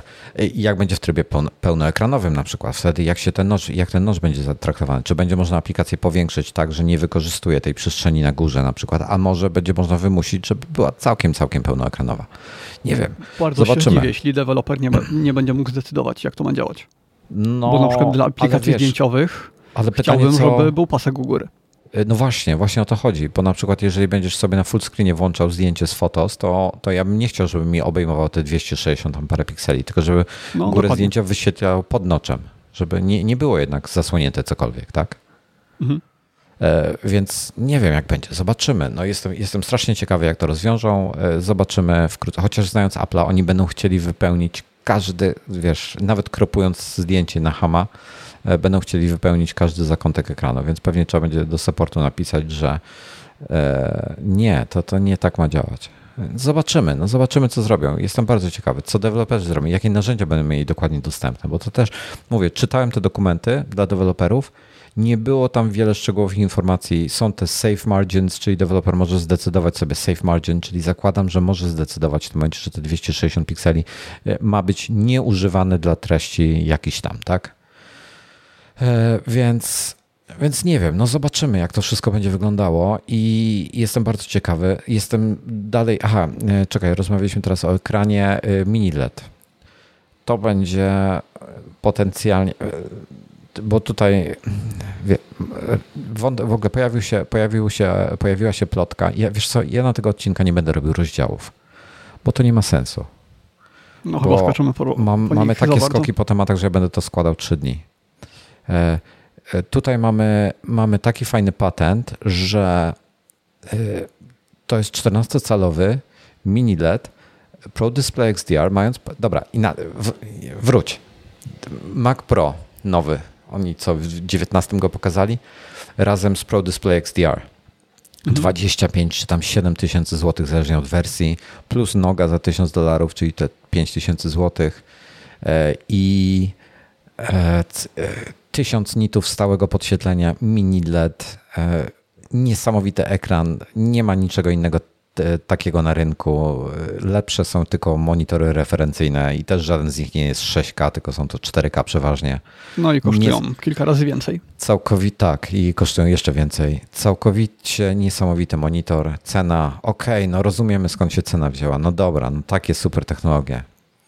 Dzisiaj e, kupując Maca za 10 tysięcy masz taki sam monitor, a w zasadzie nawet lepszy, bo ma 120 Hz, a nie 60 E, I tylko, tylko w mniejszym rozmiarze, 14 albo 16 cali, tak? Tam 10 albo 13 tysięcy złotych płacisz za, za bazę.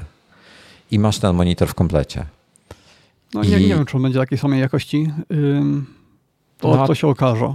A co, co, co może być gorsze według Ciebie? No na przykład ten HDR, jak on będzie działał. Czy się nie okaże, że ta pikowa wartość jest osiągana tylko, jeśli to jest na naprawdę małym obszarze i tylko bardzo szybko, a że ten XDR potrafi to uciągnąć y, dużo, dużo, mm, no, na dużo większym obszarze albo tam znacznie dłużej. Y, chłodzenie w tym XDR jest bardzo potężne. No, no nie wiem, y, właśnie zobaczymy, jak to będzie. ile stref? Nie, nie wiemy ile stref. Nie mogę znaleźć Ale na grafikach, na jeśli grafiki odzwierciedlają rzeczywistość, no to cztery diody na jedną strefę. Bo na grafikach były, tak. kwadraciki, były podzielone na kwadraciki czyli i w każdym kwadraciku były cztery. 10, dowiedzieliśmy się z 10 tysięcy diod, czyli zakładam, że 2,5 tak. tysiąca stref. Widziałem te, te czyli, diody. Czyli tak jak w iPadzie Pro dużym. Tak, dobra, teraz e, słuchaj, jeszcze zanim na moment, bo chciałem e, w związku z tym minilem chciałem o gęstości pikseli po, porozmawiać e, chwilę o, o naszych urządzeniach. Czyli tak, jeśli chodzi o iPhone'a na przykład, tu jest, gdzie jest iPhone? Gdzie jest iPhone? iPad mini, o dobra, zacznijmy od iPada mini, nie, zacznijmy od iPhone'a. iPhony już od iPhone 11, 6,1 cala ma około 323 ppi. iPhone 11 już miał chyba OLEDowy ekran, jak dobrze pamiętam. Czy to był LCD jeszcze? Pamiętasz? Który iPhone? 13 Je, zwykły, tak? 11 zwykła. To mógł być LCD. Kurczę, już nie pamiętam. A to nie pamiętam. Dobra, e, inaczej. iPhone 11 Pro Max albo 13 Pro Max mają tam w rejonie 455-456 ppi, ale to jest OLED, więc tam trochę to chyba inaczej jest liczone. E, niż w LCD-ku tradycyjnym, ale mamy e, tyle. E, iPad, iPad iPhony i iPad mini tradycyjnie miały 326 ppi, iPady miały w rejonie 260 paru, czterech konkretnie chyba to było ppi. iPad Pro 10,5 cala miał prawie 260 ppi, tak licząc, i, i to było wszystko fajnie, ładnie. E, potem przeszliśmy do e, Maców e, z Retiną. Pierwsze MacBooki z Retiną pojawiły się chyba w 2012 roku, jeśli mnie pamięć nie myli. I tam mieliśmy 2560 rozdzielczość na ile? 1880 czy... Nie, 1600 to chyba było, na 1600. Tak, 2560 1600, no tak, bo to było 16 na 10. Mhm. I to było około, czyli retina na, e, w komputerze Apple klasyfikowało tam w rejonie 226-230 ppi to był ten rejon, który był potrzebny. Um, i tak mniej więcej wszystkie Maki, jak się popatrzysz potem na e, iMaki, czekaj, znajdę, znajdę sobie tutaj na liście jeszcze iMaka, E, iMac 21,5 cala, który był, miał 218 ppi, 24, to jest ten nowy 24-calowy iMac, też ma 218 ppi, po prostu tam e, rozdzielczość wzrosła, e, przekątna ekranu też, ale no tak to wygląda. Potem mamy mm, ten panel w iMacu 27 cala, 5122 88 2.8.0, 2.8.8.0, 218 ppi to tak nie do końca całe. I potem mamy Pro Display XDR 216 ppi, więc to wszystko oscyluje w tym rejonie.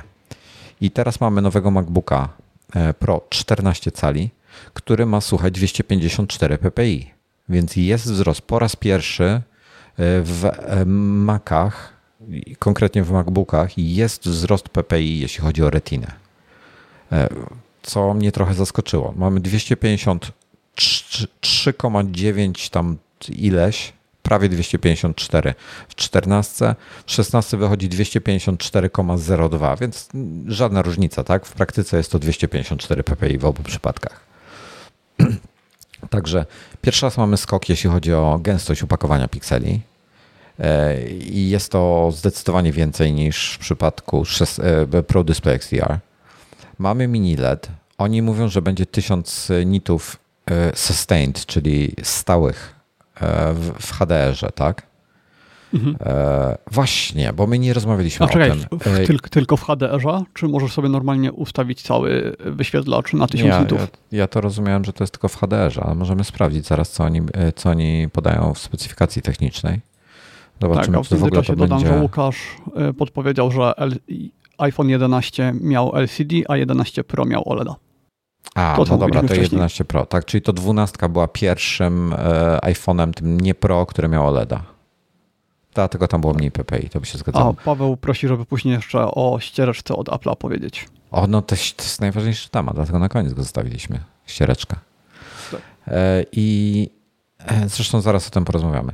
I, teraz tak, e, XDR, oni, oni to nazywają, to jest e, skrót od Extreme Dynamic Range, to jest oczywiście tylko i wyłącznie marketingowy zwrot. U nich to oznacza, że jest, e, powiem Ci, co jest napisane na stronie ich.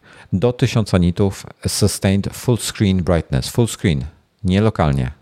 Okej, okay. i nie wspominałem tam o HDR-ze, czyli tak jakby można było normalnie suwakiem sobie ustawić na maksa i będzie 1000 nitów. Wygląda na to, że, że teraz się pomyliłem, bo ja powiedziałem, że w HDR, że to jest rzeczywiście całego ekranu 1000 nitów, co jest w ogóle wow, i 1600 nitów w piku, milion do jednego kontrast. E, ja no jeszcze ten pik, sobie, no to na pewno HDR. Mhm. Ja sobie jeszcze wejdę na, e, na porównanie i zobaczę w specyfikacji, e, jak oni tutaj porównują ekrany, bo będzie info spodziewam się, że będzie trochę napisane. E, ja widzisz, kurczę, nie podają. Ja nie, jest dobra. E, powiem Ci, jak jest napisane. Dla MacBooka Pro 13 cali z M1, czyli ten, ta starsza generacja, jest napisane 500 nitów.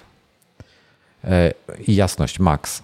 A tu jest mhm. do 1000 nitów full screen, ale to może oznaczać, że te do 1000 nitów full screen, bo to jest do 1000, że to jest, że tu chodzi właśnie o. Y, mam pomysł, mm, taki dość prawdopodobny. No. Że jak sobie ustawisz y, na sztywno, to będziesz miał mniej, tam powiedzmy 800, ale jak ustawisz automatyczną jasność, to wtedy będzie mógł osiągać y, więcej. I po prostu jak się przegrzeje, czy to, cokolwiek będzie miał za wysoką temperaturę, to sobie zmieni do tych 800. W niektórych telefonach tak to działa. E, może, może tak być. Ja ci powiem, e, że na e, stronie Retiny 6K, czyli tego Pro Display XDR, jest też napisane dokładnie tak samo 1000 nitów sustained full screen, ale to jest przy HDR-ze i oni mają osobno wyszczególnione, że przy SDR-ze jest maksymalnie 500 nitów. I ja spodziewam się, że tutaj przy SDR-ze będzie właśnie mniej niż 1000, może 600, może 800, nie mam pojęcia. Nie spodziewałem się 800. Spodziewałem się 600, 500. E, ale jeszcze jedna ciekawostka a propos mini LEDów, bo mówiliśmy o tym, że mówię się 4, z grafik wynika, że 4 na strefę, czyli stref byłoby 2,5 tysiąca. W iPadzie Pro 12,9 e, cala też mamy 2500 z hakiem tych stref, też około 10 tysięcy LEDów, więc podobna technologia. Natomiast e, Pro Display XDR ma 576 fully, uh, full array local dimming zones, czyli 576. 5 razy mniej, no 4 razy mniej. Mhm. E, I teraz i to jest i to jest 60 Hz, a nie promotion. Tak, i, i te... w tym e, XDR-ze, też z racji tego, że on jest taki duży, ten mm, XDR Pro, ten 32 cale, no to widać to. Jak się puści coś białego, no to ewidentnie jest taka poświata. Nawet na tym, iPadach. Nawet na iPadach jest ta poświata, wiesz? Tak, tak, ale mniejsza. Mm, no. I no, czym mniejszy wyświetlacz, tym mniej to będzie dokuczało. Mhm. Więc tutaj też no, na tym MacBooku będzie, będzie to mniej to... dokuczliwe niż na tym dużym. Będzie to widoczne. Podejrzewam, że 90% osób tego nie zauważy, tak jak nawet nie będzie wiedziało, że ma promotion. E, natomiast ja spodziewam się, że to zobaczę. Nie spodziewam się, że mi to przeszkadzało. No to zależy wszystko od sceny, jaka będzie. Dopóki nie będziesz miał czarnego tła i na tym czegoś jasnego, no to ciężko to będzie wychwycić. No, no. E, więc, e, więc zobaczymy. Natomiast słuchaj, teraz tak. E, jeśli chodzi o parametry, pomijając rozmiar, fizyczny rozmiar e, ekranu i rozdzielczość, no to te mini LEDy, które są w iPadach i w MacBookach Pro są lepsze od Pro Display XDR. Mają 120 Hz. E, ok, mają ciut mniej trybów, jeśli chodzi, czyli pewnie mają trochę mniejszą, gamut będzie mniejszy, ten maksymalny, bo tam w Pro Display XDR, z tego co pamiętam, to jest trochę poza P3, tam jeszcze można na wiele innych się przełączyć. Tak, zresztą patrzę w tej chwili. Jest P3 1600 nitów, P3 ST do HDR Video, NTSC Video jest, Digital Cinema P3 DCI, jest P3 D50, sRGB oczywiście, standardowy P3 500 nitów, czyli to jest to SDR Apple'owe, HDTV, czyli beta 709 do 1886, Pali Secam jest, jakby ktoś bardzo potrzebował, jest Digital Cinema P3 D65. No tak, tak, ale to, to wszystko i do są fotografii. gotowe profile. To są gotowe a, profile. Tak, tak. A jaki gamut to ma, no to trzeba by sprawdzić, który z tych profili, no po prostu jaki jest najszerszy, mm, albo który z tych profili jest najszerszy. No, najlepiej po prostu zmierzyć gamut całego monitora i wtedy, wtedy porównać. Ale no, spodziewam, na takim MacBooku... No, no, a spodziewam się, mhm. że będzie miał większy gamut po prostu. Tak się mhm. spodziewam, na logikę. Biorąc pod uwagę szczególnie cenę, tak? Mhm. E, no i on tam ma jeszcze software features, mu właśnie tryb referencyjny i tak dalej, i tak dalej. Spodziewam się, że finalnie jest to lepszy ekran dla osób, które potrzebują takiego ekranu. E, dla nas, dla zwykłych, dla nas, dla zwykłych użytkowników, takich, którzy chcą mieć dobry ekran, czy to do zdjęć, czy do wideo i tak dalej, e, to podejrzewam, że, że te ekrany byłyby lepsze. I teraz tak, pojawiła się plota, że będzie na wiosnę iMac 27 cali ciekawe to wbrew temu, co mówiliśmy, że będzie tam 30-32, żeby, żeby mhm. było 6K albo 5,5K albo coś takiego. Pojawiła się plota, że będzie 5K mm, mini LED w iMacu. I Nie spodziewam się, żeby to było, chyba że wydzielą, chyba że zrobią iMac'a 27 cali z e, LCD normalny i potem będzie taki iMac bardziej Pro albo dopłata do tego lepszego ekranu mini LED na przykład e, i wtedy będziesz musiał więcej zapłacić. Ale tak czy siak taki iMac, nawet z mini LEDem, będzie dużo tańszy. Aha, i w plocie było napisane, że będzie promotion. I taki iMac powinien być, jakby nie patrzeć, dużo tańszy niż ten Pro Display XDR, a tu masz cały komputer, a tam masz tylko monitor, tak? Mhm. E, I ma mieć 120 Hz, a nie 60. Więc ciekawy jestem, Zobacz, w ciągu dwóch, trzech lat w zasadzie zabiją potencjał Pro Display XDR. To i tak jest bardzo niszowy sprzęt, no i potem wplotka mówiła też, że w późniejszym terminie, być może w przyszłym roku jeszcze, ma się pojawić e, standalone monitor e, oparty o ten panel z iMac'a. Czyli 27 cali. Czyli 27 cali, 120 Hz. Jak to Jak będzie... się pojawiła nie... ta plotka, no? to moja pierwsza myśl była taka, że w takim razie y, będzie też iMac Pro i on będzie miał 32 cale. Ale to jest, y, znaczy to jest poparte niczym, ale no, ma to sens. W sensie byli, my sami byliśmy przekonani jeszcze niedawno, że 32 cale raczej to jest ten kierunek, w którym muszą pójść. Mhm. No, jeśli nie pójdą, no to tutaj jest potencjał na to, żeby dalej mieć tego iMac'a Pro, żeby go ustawić w ofercie. Ja myślę, że zrobią tylko jeden. Ja myślę, że zrobią tylko jeden rozmiar. Zrobią, jeżeli zrobią 27, to będzie 27 dla wszystkich. Jeżeli zrobią 32, to czy tam 30, czy cokolwiek innego, to będzie jeden rozmiar. Bo iMaców się sprzedaje na tyle mało jednak mimo wszystko. MacBooki mają tam wielokrotnie wyższą sprzedaż niż e, iMac. Jest na tyle mało tych iMaców, że jeszcze rozrabianie się na różne ekrany by bardzo podniosło cenę ale to nie chodzi mi, że będzie jedyną różnicą ekran, tylko że po prostu linia Pro, która będzie miała też mocniejsze procesory, ale między innymi e, też ekran. Czyli procesory Wie, ja, więcej rdzeni, więcej. To ja ci mhm. powiem, że ja myślę, że będzie jedyna różnica. Fizycznie to będzie ten, ten sam komputer i co najwyżej, jeśli w ogóle użyją jeszcze raz przydomku iMac Pro do iMac'a, to będzie to ten sam komputer, tylko będzie miał ten e, e, Jade 2C, czyli to jest ten nazwa kodowa dla tego procesora, który będzie miał tam do 64 rdzeni GPU, czyli to będą dwa M1 Maxy złożone w jeden. Mhm. Okej, okay, no to o tym pogadamy na wiosnę, bo yy, prędzej się tego nie doczekamy, tak? No. Eee, nie, nie, nie wiem. No wiesz, ale słuchaj, wypuszczając, teraz tak, jak oni wypuszczają, e, jak wypuszczą taki monitor i załóżmy, że on będzie kosztował rozsądne pieniądze, czyli powiedzmy rejon nie więcej niż 10 tysięcy złotych, tutaj mówi się o 1500 dolara, dolarów, powiedzmy, że będzie to 2000 dolarów nawet, 2,5, to jest około 10 tysięcy złotych ten przedział. Za, za 27 sali to jest dużo. Za 32 e... cale nie, ale za 27. Ale, ale, to jest 27 cali 120 Hz mini LED i nie 4K, a 5K. Mhm. Czy to jest nadal dużo? Mm. Nie płacisz tu za cale, tak? Okej, okay, no technicznie to jest wtedy dobry sprzęt, natomiast cenowo jest pozycjonowany bardzo wysoko. No to powiem tak, tak, kurde, jestem głupi, ale do 10 za taki mini LEDowy 120 Hz to bym rozważał bardzo mocno czy nie kupić. Mhm. I w 27 calach są jakieś opcje. Y, chyba Acer ten koncept D7. Jak sobie popatrzysz na y, monitory y, od takie 4K mini LEDowe, to one kosztują mhm. powyżej 20 tysięcy złotych. Ten, no, tak, bo ten mini LED. Tak, no, tak, tak. No. Więc to jest strasznie droga impreza. Więc pytanie, jak bardzo Apple tu zjedzie z ceną? Y, czy, bo może ja się mylę, może to będzie kosztowało typu 15 albo 2. Bo słuchaj, jeżeli oni wypuszczą taki monitor w cenie nawet 10 tysięcy złotych, a mówi się o 1,5-2 tysiące dolarów, y, czyli rejon 6-8 tysięcy złotych, to oni zabijają Pro Display e, XDR. Całkowicie go zabijają w tym momencie. Bo no i jest dużo garstka... to faktycznie ta cena jest uzasadniona bo, bo Pro Display kosztuje tam 23 czy 4 tysiące złotych e, plus e, uchwyt, no powiedzmy 25 tysięcy, jak chcesz szkło strukturalne, no to 27 plus e, akcesoria, tak? Czyli ewentualnie mhm. nóżka albo jakiś uchwyt WESA albo coś tam. To, to to się robi, wiesz, dwa razy więcej za monitor. I i, I tu się zaczyna robić naprawdę duży problem dla nich i za bardzo nie wiem, jak oni z tego wybrną, bo teraz tak, jeżeli oni wypuszczą Pro Display XDR 2, rewizja druga, nową wersję, która będzie też miała 120 Hz, będzie miała więcej stref, nawet niech wypuszczą za te same pieniądze, 2-3 lata po starym, kurde, nie, niektóre osoby szlak trafi. Wiesz, co mam na myśli? Tak, ale to też jest może trochę inny target, bo te, do tej, te XDR, które były do tej pory, je się podpinało do Maców Pro często, do takich konstrukcji bardzo, bardzo drogich.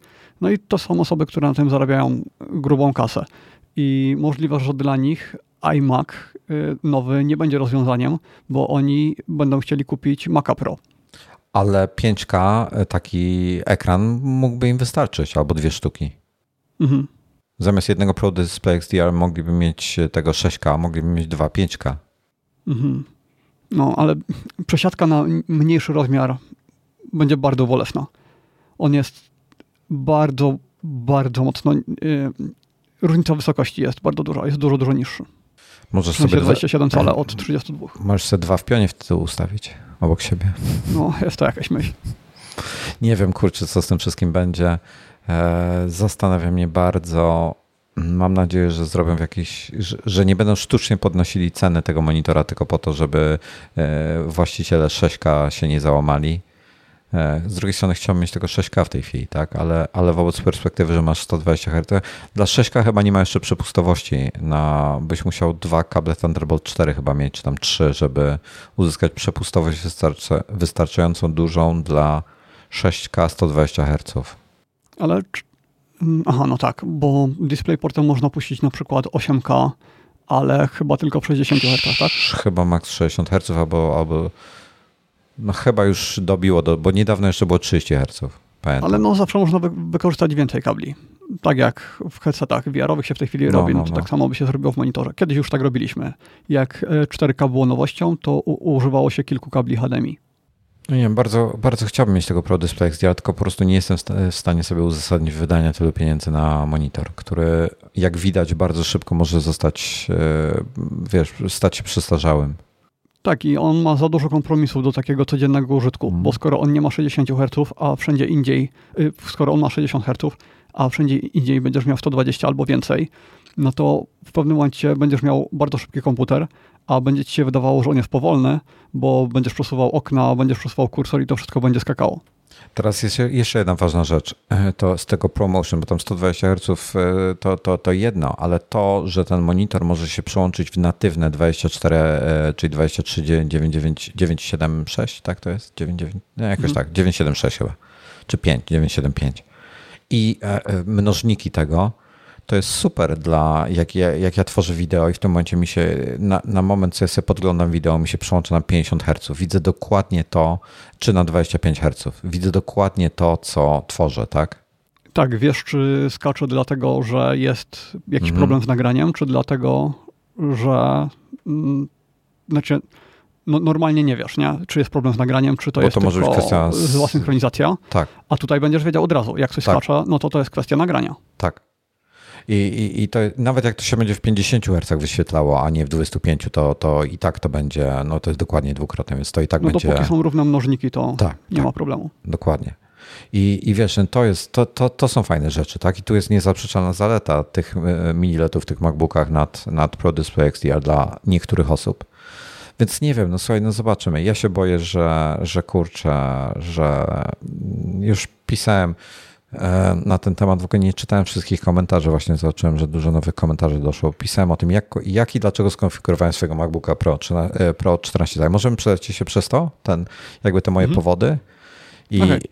i, i, i może tego. Ja w ogóle jeszcze tylko zerknę na komentarze, bo tutaj było E, nie, Takim bardziej, że ten odcinek się nie ukazał, tak? Ten, w którym gadaliśmy na żywo. Nie, nie, nie, ma jako nie, nie wypuściłem, okay. bo próbowałem walczyć z rozdziałami, żeby to jakoś miało ręce i nogi, takie mm. szczegółowe chciałem zrobić, ale chyba po prostu zrobię bez rozdziałów, go puszczę tak jak i ten, bo jest tego, że w nie, tym to odcinku... tego już nie puszczaj. Tym bardziej, że on był nagrywany live i no, od tamtej pory mamy trochę więcej informacji, ale nie, nie wiem, puszczę. Nie, nie, nie, ja puszczę go i tak, niektórzy chcą. Ja, ja, ja, wiem, że ja bym chciał go przesłuchać, gdybym ja słuchał nadgryzionych w sensie jako, nie jako twórca, mm. tylko jako słuchacz, więc ja wiem, że chciałbym, e, gdyby inni tak robili, więc wrzucę go, wrzucę go bez rozdziałów, a ten odcinek wrzucę z tym rozdziałem e, na początku e, intro, Pixel, Sony i potem po prostu dam Mac. I tyle. Okej, okay, a ja mam propozycję, żeby w przyszłości, jakbyśmy robili live'y, no. to żeby je puszczać po prostu jako takie live'y, y, jako podcast dodatkowo bez rozdziałów, tylko żeby żeby zrobić wszystko, żeby to było publikowane jak najszybciej. No bo słuchanie live'a kilka dni po fakcie trochę się mija stalam, a kiedy on jest od razu, no to mm. wtedy Wiesz jesteśmy co? pierwsi i mamy świeże informacje. Pod, podcastów mało kto w ogóle słucha w ciągu 3-5 dni od wydania. To są wszystko w czasie rozłożone bardzo. Ja widzę po pobraniach, jak, jak ludzie słuchają.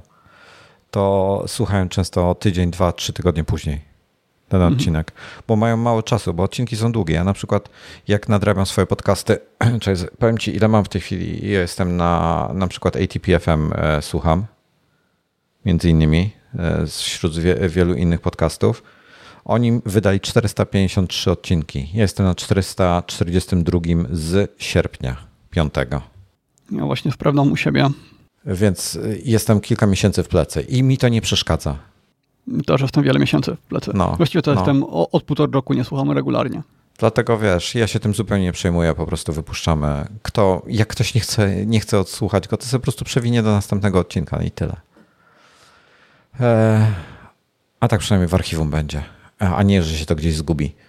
E, dobra, e, więc tak. Po pierwsze, wiesz, jedno, jednym, jednym największym problemem w tym wszystkim, w tej mojej konfiguracji, to było to, żeby cena była jakaś taka do łyknięcia. Ja MacBooków nie kupowałem, Maców nie kupowałem już od wielu lat. Mój ostatni zakup był w 2016 roku i minęło 5 lat od tamtej pory i jakby byłem gotowy, żeby wydać trochę więcej, bo zawsze miałem e, konfiguracje takie, że to, była, to był drugi komputer, czyli on miał podstawowe SSD, albo 128, albo 256, nawet 512 chyba nigdy nie miałem. I to mi wystarczało, bo to była, ja miałem go tak skonfigurowanego, że wszystkie pliki, które na nim są, są również zawsze na moim głównym komputerze, bo one się zawsze synchronizują przez jakąś chmurę. E, I i to było w porządku dla mnie, to, to działało bardzo, bardzo fajnie, tylko teraz, no mówię, chcę zrobić swoją główną maszynę, główną maszynę do edycji wideo, częściowo ze względu na ten ekran mini LED, częściowo ze względu na e, wydajność M1, że to w końcu powinno pociągnąć e, i spełnić moje oczekiwania. E, bo wiesz, ja też, wiesz, mi jest też ciężko patrzeć na takich youtuberów jak e, jakiś tam MKBHD i tak dalej, który, który montuje e, sobie i narzeka, że jest za wolny komputer, ale on robi kurczę w 8K, tak? W RAW albo 12 obecnie, tak. Albo tak. nawet 12K, czy tam 16K z tego nowego Reda, co tam jakieś sample. No wiesz, ja robię w 4K, ja nie potrzebuję, więc dla mnie jego testy są zupełnie oderwane od rzeczywistości, bo ja nie potrzebuję aż takiej wydajności. Mhm. I i wiesz, mój MacBook z 16 roku bez żadnych problemów radzi sobie z 1080p. Na zasadzie, wiesz, zero stresu. Mógłbym na nim montować 4K, ale jest to już trochę uciążliwe, bo czasami są jakieś przystoje, on musi sobie przerenderować. Wiesz, ja tutaj na tym komputerze nie muszę przerenderowywać. Rzucam na timeline, wciskam play i mi leci bez żadnych problemów. Na Na PC, na haku. Y, I tak chcę, żeby tam było. Jak tak będzie, to będę zadowolony. No Ale się miotał z zakupami Gwarantuję ci, że tak będzie. No ja mam, mam taką nadzieję. No i teraz tak. E, problem z konfiguracją miałem taki, że chciałem to zestawić ze swoimi potrzebami, e, a zarazem jakoś, wiesz, nie zbankrutować. Mhm. E, bo kwestia ceny tutaj jest dla mnie niezwykle istotna i uważam, ja byłem gotowy na jakieś 15 tysięcy złotych. W sensie na to byłem przygotowany i jak się okazało, nie da się. Mhm, ale 15 tysięcy złotych to jest tylko trochę więcej niż do tej pory kosztowały y, podstawowe szesnastki, prawda? E, podstawowe szesnastki zaczynały się od 10 z hakiem. To jest 256, jak jeszcze czekaj. były. Mówimy o, okay. o, ja bo one miały 256, potem miały to 512. na bieżąco w takim razie, okej. Okay. No, potem były z 512. Jak weszła, to chyba w 19 roku była już chyba 512, a ona też kosztowała w bazowej cenie jakoś tak niewiele, 10-12 tysięcy.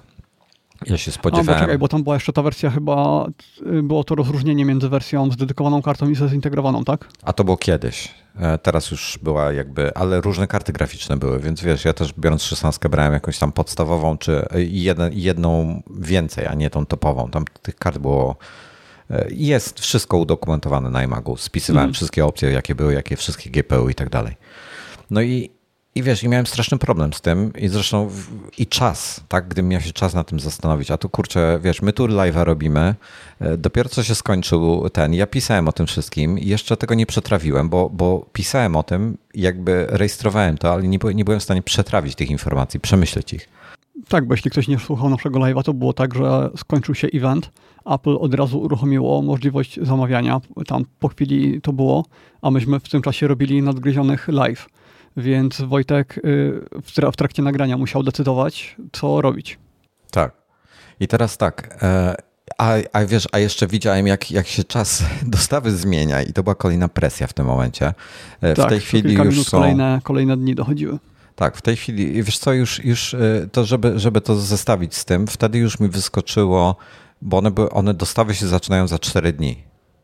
26 mhm. mają być pierwsze dostawy. Mi w tej chwili pokazuje, czekaj, tylko swój kod pocztowy wpiszę, wyświetl opcję. A tylko Wojtek Już... zamawiał z płaskim Enterem, więc na, od razu mu wskoczyła opcja CTO, czyli ta, na którą się i tak dłużej czeka. Tak, to już o, z automatu od razu dłużej się czeka, bo, bo płaski Enter, bo klawiatura inna. Ale słuchaj, w tej chwili baza, zupełna baza 14, bez żadnych modyfikacji, już jest 16-24 listopad. E, I teraz spróbujemy ją lekko zmodyfikować. Ale to powiem ci, że jak na chip, short, e, jak na chip shortage, to i tak nie jest źle. I tak jest całkiem dobry wynik. Dobra, mhm. zmieniłem na M1 Pro 10 e, na 16. Zresztą każdy inny procesor CTO niż baza. E, już termin wskakuje 26 listo, 29 e, listopad, 6 grudnia, czyli już kolejne tygodnie później. Teraz tak, jak RAMu dodam, to nie wydłużę. Zobaczmy jeszcze z SSD-kiem. SSD nie wydłuża. Już, jest, już mamy, no mamy maksymalnie w tej chwili E, ten 6 grudnia jeszcze klawiaturę zmienię na USA. E, w tej chwili, ok, jak dzisiaj zamówisz 6 grudnia masz. No trochę trzeba poczekać, ale e, mogło być gorzej, powiem w ten sposób. No i dobra, to tak, wytłumaczyłem mniej więcej te, te problemy, jakie miałem z tym wszystkim. No i teraz to, co. Mm, właśnie. M1 wziąłem Pro, ten 10 na 16 i wziąłem dlatego, że właśnie to, nie, to jest ten jakby najmocniejszy M1 Pro, ten taki nie, nie, nie sztucznie, w cudzysłowie, w cudzysłowie sztucznie ograniczany, tylko e, i ten pełnoprawny M1 Pro, tak, że wszystko w nim mhm. działa jak powinno, czyli e, jedyny, jedyny jaki problem miałem potencjalny, to z tym, że tych dekoderów jest dwa razy, czy tam encoderów i dekoderów e, jest dwa razy mniej niż w M1 Max. Ale Ile drugiej... musiał dopłacić, żeby mieć maksa? To jest kolejne 1500 zł, tak? O, już czekaj, już się, wiesz co, ustawię sobie taką konfigurację, jak ja mam, żeby się Dobra, to ty, nie machnąć. To ty e, sprawdzaj, a ja już wiem, czemu ja myślałem, że MacBook Pro y, a 1000 zł dopłaty. Za okay. podstawowego maksa, za pełnego maksa 2000. Mhm. Okej, okay. ja, ja, już wiem, czemu myślałem, że 14 tysięcy kosztował ten poprzedni. 14 no. tysięcy to kosztował ten, y, który do fotografii był ok, czyli y, tam mm, RAM i coś, no ty, ty, trochę zmieniony. No, no, no. No i teraz tak, czyli zdecydowałem się tego na, na M1 Pro i teraz e, teoretycznie, wiesz, i tu trzeba zgrać. Gdybym ja potrzebował 512 albo, yy, albo terówkę dysk, to bym bez wahania brał M1 Maxa tego yy, najmocniejszego. 10 na 32 Maxa bym brał w tym momencie. Mhm. Yy, I, I znalazłem znowu błąd w tekście swoim. Muszę poprawić potem. No, ale zamiast jednego tera wziąłeś 4, a to Właśnie. I gigantycznie tu, zmienia koszt komputera. I tu miałem problem, bo wiesz co, finalnie chciałem mieć tak, pamiętaj, to jest komputer na wiele lat. Ja dzisiaj potrzebuję, zmieściłbym się w dwóch tera, ale tak na styk. I do tego tak, muszę mieć zewnętrzny dysk. Słuchacze może nie wiedzą, y, bo tam iPady to wszystko, y, telefony zmieniasz co chwilę, ale z komputerami byłeś praktycznie długo, bo Hackintosha pierwszego miałeś wiele lat. Y, ile? Sześć? Albo nawet dłużej? Od 2014 no, 6, roku 6 chyba lat. do 2020. 20, no, 6 lat miałem. No, tego Hackintosha, którego złożyłeś półtorej roku temu, nawet jeśli go zmienisz na tego Maca, to on ci dalej będzie służył do grania jako standardowy PC. No i Maca też miałeś y, tego z 2016, tak? MacBooka. Mm, wszystkie MacBooki miałem po 3 do 5 lat. No, więc... Jednego zmieniłem po dwóch latach chyba. Jedne, jeden, jedną sztukę chyba zmieniłem po dwóch latach, ze względu, chyba 17 miałem dwa lata. I zmieniłem no, na 13. Tak jak z telefonem u ciebie, że tam za rok będziesz zmieniał na kolejnego Maca? Nie, tylko nie, nie. Znaczy, prawdopodobnie e... faktycznie go będziesz miał latami. E, może być taka sytuacja, że wyjdzie e, na przykład taki Mac Mini Pro albo Mac Pro i będzie mnie na niego stać i pozbędę się MacBooka i wezmę sobie takiego. Gdyby był tańszy. Znaczy tak, inaczej, gdyby, gdyby nie był jakoś absurdalnie drogi. Czyli jeżeli mi zaoferuje na przykład za te same pieniądze większą wydajność i na przykład, nie wiem, będzie można rozszerzyć go łatwiej albo cokolwiek, no co mi będzie się podoba, podobało, mhm. to wtedy rozważy. I będzie e, Apple miał w ofercie monitor e, dobry za rozsądne pieniądze. Mhm. To wtedy będę rozważał.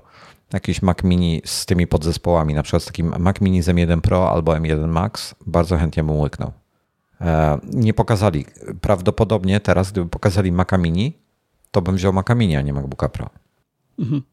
E, ale no mówię, no zobaczymy. Zobaczymy, jak, jak ten MacBook Pro jest wydajny, jak bardzo hałasuje przy tej swojej wydajności i jeżeli nie będzie spełniał moich oczekiwań, to ja go oddam. nie, nie będę miał jakby, nie będę się wahał. No i, i miałem ten problem z, z, tymi terabajtami, bo to jest komputer, który potencjalnie w tym momencie kupuję na, e, na, na, na 5 lat i ja nie chcę, żeby że mi po dwóch latach zabraknie miejsca i będę musiał, wiesz, chodzić wszędzie z dyskiem kolejnym na kablu, który mi będzie wisiał. Mhm.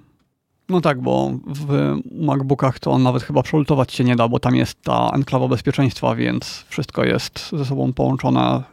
No, te 4 terabajty to na pewno ci wystarczy na długo. Wiesz, no, no te 4 terabajty to, to, to, wiesz, bo tak, tak mam, no bo ja i tak będę miał, e, dokupię sobie e, tę półterówkę albo dwuterówkę taką na USB-C, e, która będzie mi służyła jako magazyn na aktualne, bieżące projekty do Final Cut'a. Mhm. Ale nie zawsze ją będę chciał mieć ze sobą, więc będę chcę mieć też zapas miejsca na dysku, żeby móc zmontować jakieś wideo na tym SSD-ku, wiesz, stokowym. A na dwóch terach już bym nie miał tego miejsca, nie miałbym tego zapasu.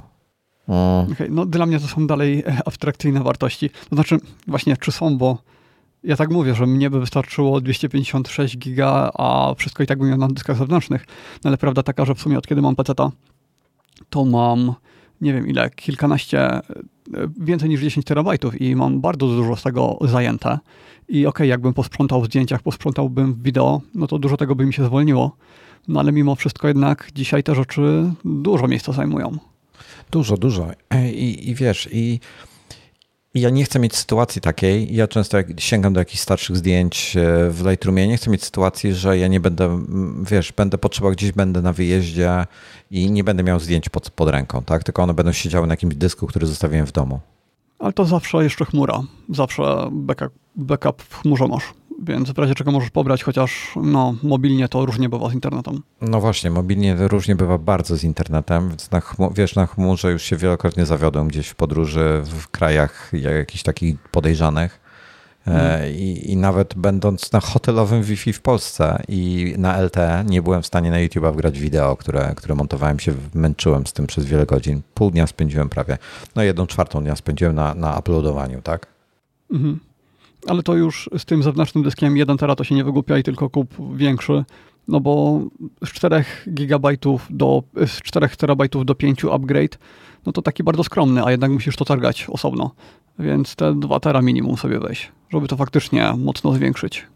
Ja zobaczę, jaka tam jest cena, bo tam na terówkę gdzieś była promocja, ona była tam za kilkaset złotych dostępna, więc wiesz, to mhm. obojętnie, to, to zawsze to potem jakieś zastosowanie do tego dysku znajdę.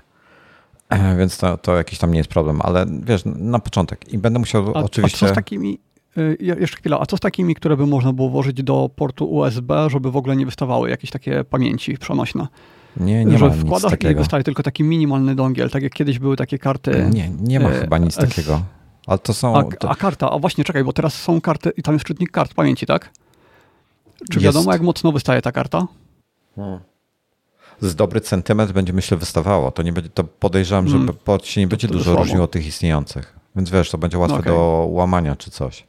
Poza tym SSD takie te y, karty SD nie są takie szybkie, tam wiesz, a jak mam mhm. wydać 1500 zł za terówkę, te karty są pioruńsko drogie, te co mają 300 y, megabajtów na sekundę. A to jest tylko 300 megabajtów. Ja w, te, w tej cenie na, na USB-C kupię y, 3 SSD-ki, które są mhm kilkukrotnie szybsze. Tak, tylko zastanawiałem się, czy można w ten sposób rozbudować sobie pamięć, tak żeby mieć coś na stałe, non-stop e, wpięte i żeby to mocno nie szpeciło, bo do poprzednich Maców były jakieś takie rozwiązania i było też coś takiego, co nie wystawało bardzo mocno. Nie pamiętam, jak to się nazywało, zresztą pewnie było ich więcej. Ale były problemy z nimi tam potem. No ja wiem no, o czym mówisz. karty SD, no to one raczej się nie nadają, żeby ich y, y, no, do ciągłego zapisu i odczytu, to raczej coś wrzucić i niech sobie tam siedzi. Tak, tak, tak, jako, jako ma e, magazyn, o, jako magazyn spoko. Ale ja będę, mhm. wiesz, o, ja, tutaj... ja ten slot mhm. będę regularnie używał, bo ja mam, ja korzystam w Soniaku z kart SD, więc akurat dla mnie ten slot jest perfekt, bo będę, nie będę musiał mieć swojej tej, e, no, e, czytnika ze sobą wozić, tylko będę miał już, wiesz, MacBooku. Tak, a Szczotti tutaj na czacie napisał, że max 312 MB na sekundę czytnik kart. No, no, no. No i dobra, i to moja konfiguracja, czyli moja konfiguracja to jest 14 z M1 Pro 10 na 16 32 GB RAMu, dopłaciłem do RAMu i 4 terab z dużym bólem serca, 4, 4 terabajtowe SSD. No i, i to cenowo, to jest największy, mm, to robi największą różnicę w cenie, tak? Bo tam chyba 6000 ja powiem, dobra, od bazy, powiem, powiem ci, jakie to są dopłaty od bazy, bo te dopłaty są absurdalne. E, mówimy o 16 bazową sobie teraz ustawiłem. Bazowa ma 512, 8 na 14. Czekaj, o 16 czy od 14? 14, 14. Okay. 8 na 14. Dopłata do procesora to jest 1,5 tysiąca złotych. I już mamy z tej bazowej ceny 10800, mamy już 12300, tak? E, potem dopłacamy do RAMu 2000 za, za 16 GB RAMu. To, to, jest tak, nie mylmy, nie mylmy e, tego. To nie płacimy za 32 GB RAMu, tylko płacimy za 16 GB RAMu ekstra. Dwa koła. To jest strasznie tak, dużo. Okay. Przy czym to jest DDR5, więc to tak trochę usprawiedliwia, ale ciągle to jest na pewno więcej niż być to jest, powinno. Tak, gdyby to był, znaczy inaczej, gdyby, gdyby miał tyle zapłacić za dopłaty za MacBooka Pro, to miałbym dużo większe pretensje. Takiego mówię o poprzedniej generacji, gdzie to były DDR4 te pieniądze, bo wiem ile kosztują DDR4.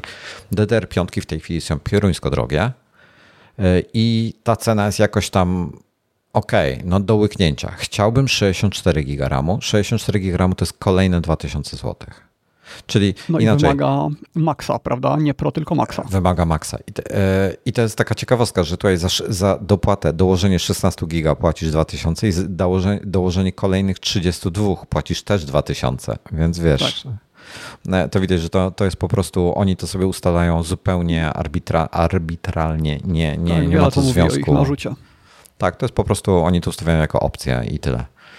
E, czyli masz maka wolnego, potem płacisz, nie wiem, 5 tysięcy ekstra masz szybszego i 10 tysięcy masz najszybszego. Na przykład takie, wiesz, uproszczenie bardzo, bardzo duże. Mhm.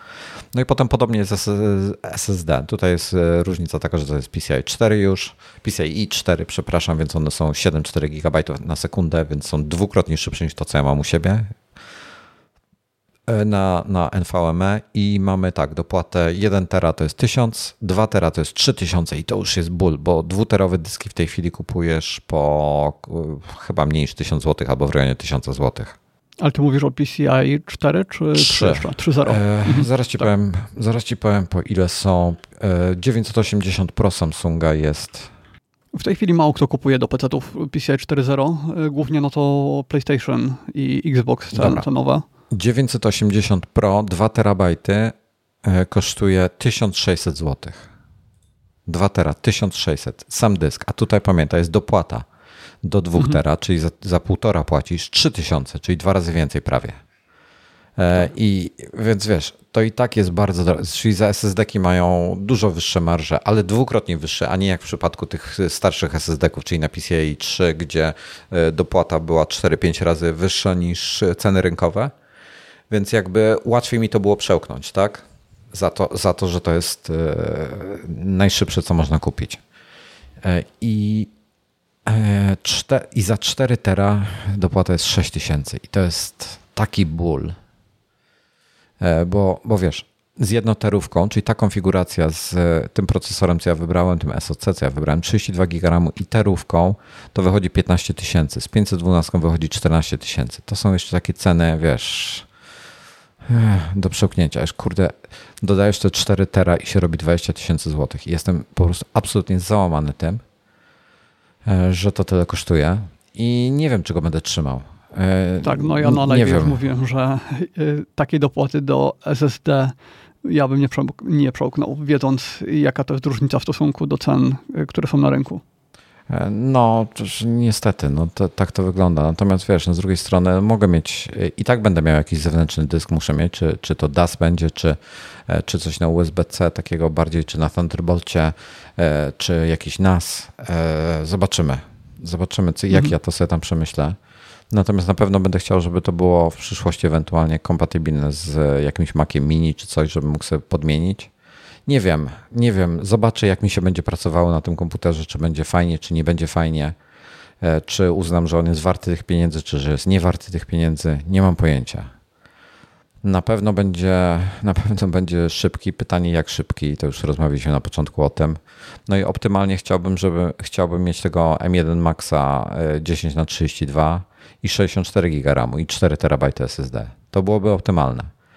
Bo wiesz, teraz mam 64 giga, które kosztowały ułamek tego, co tutaj kosztuje 64. Fakt, że DDR4 nie 5, ale no mimo wszystko. E, I nie wiem, czy nie będę cierpiał z powodu tych 302. To też jest do tego. Jeżeli te 32 okaże się, że to jest za mało dla mnie, no to być może go zwrócę po prostu i poczekam, aż wypuszczą jakiegoś Maca Mini albo rozważę E, wymianę w tym momencie na e, M1 Maxa tego na przykład 1024 z 64 gigami wezmę sobie na przykład terówkę SSD i jakoś inaczej się zorganizuję przestrzeniowo, ale nie chciałbym. Także nie wiem, no to jest strasznie trudny temat. Jak, jakby pieniądze nie grały roli, to byłoby dużo, dużo, dużo, dużo, dużo, dużo wygodniej. Także nie wiem, no wiesz, mam w tej chwili tego, mam jeszcze e, Drive Docka od OWC, to jest e, taki dock na dwa dyski USB-C. E, dwa dyski Thunderbolt, tak. normalne to jest na USB-C, to nie jest Thunderbolt. Okay. E, I na pewno z tego będę korzystał. Znaczy, tam będzie mój Time Machine siedział.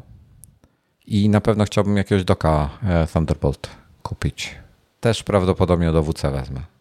Tego, co, co tam w artykule i, i na nadgryzionych wymienialiśmy, rozmawialiśmy o nim oczywiście. Mhm. Więc nie wiem, no tyle jeśli chodzi o to. Nie wiem, czy to jest dobra decyzja, czy nie. Miałem mało, e, mało czasu na to e, i, i, zobaczymy, no. Jak to będzie. E, widzisz, Artur mówi, weź sobie te 2 terabajty mniej, ale Artur, ja się nie zmieszczę wtedy. Rozumiesz? To jest taka rada, ja rozumiem, dlaczego ją mówisz, ale ona jest dla mnie zupełnie nie do wykorzystania, czy nierealna. Bo ja nie, ja, ja nie, to jest dla mnie za mało. To jest dla mnie za mało miejsca, 2 tera. Bo ja muszę się w tym momencie mieścić ze wszystkim w jednym tera, e, żeby mieć przestrzeń na, e, żeby móc montować. A jeżeli ja kupuję sobie MacBooka za takie pieniądze, z takim SSD-kiem i ja mam montować na zewnętrznym dysku po USB-C albo po Thunderbolcie, który jest dwa razy wolniejszy, to też trochę bez sensu.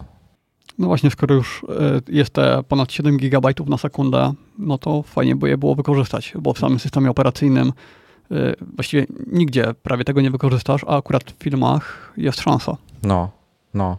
Więc wiesz, no to, to o to chodzi, bo w tym momencie, jeżeli miałbym nie wykorzystywać tego SSD-ka po, po zapłaceniu za niego, bo wiesz, ja go tak do, do, na co dzień do, podczas uruchamiania Final Cut'a czy systemu operacyjnego, to ja nie wykorzystam, nie zobaczę różnicy względem zwykłego SSD, takiego PCI, PCIe 3 bo to różnica będzie liczona w ułamkach sekund pewnie. E, I, mhm. i wiesz, i to, to nie ma żadnego dla mnie sensu. Natomiast w przypadku, e, w przypadku właśnie takim, no to, to może mieć sens, gdzie będę montował.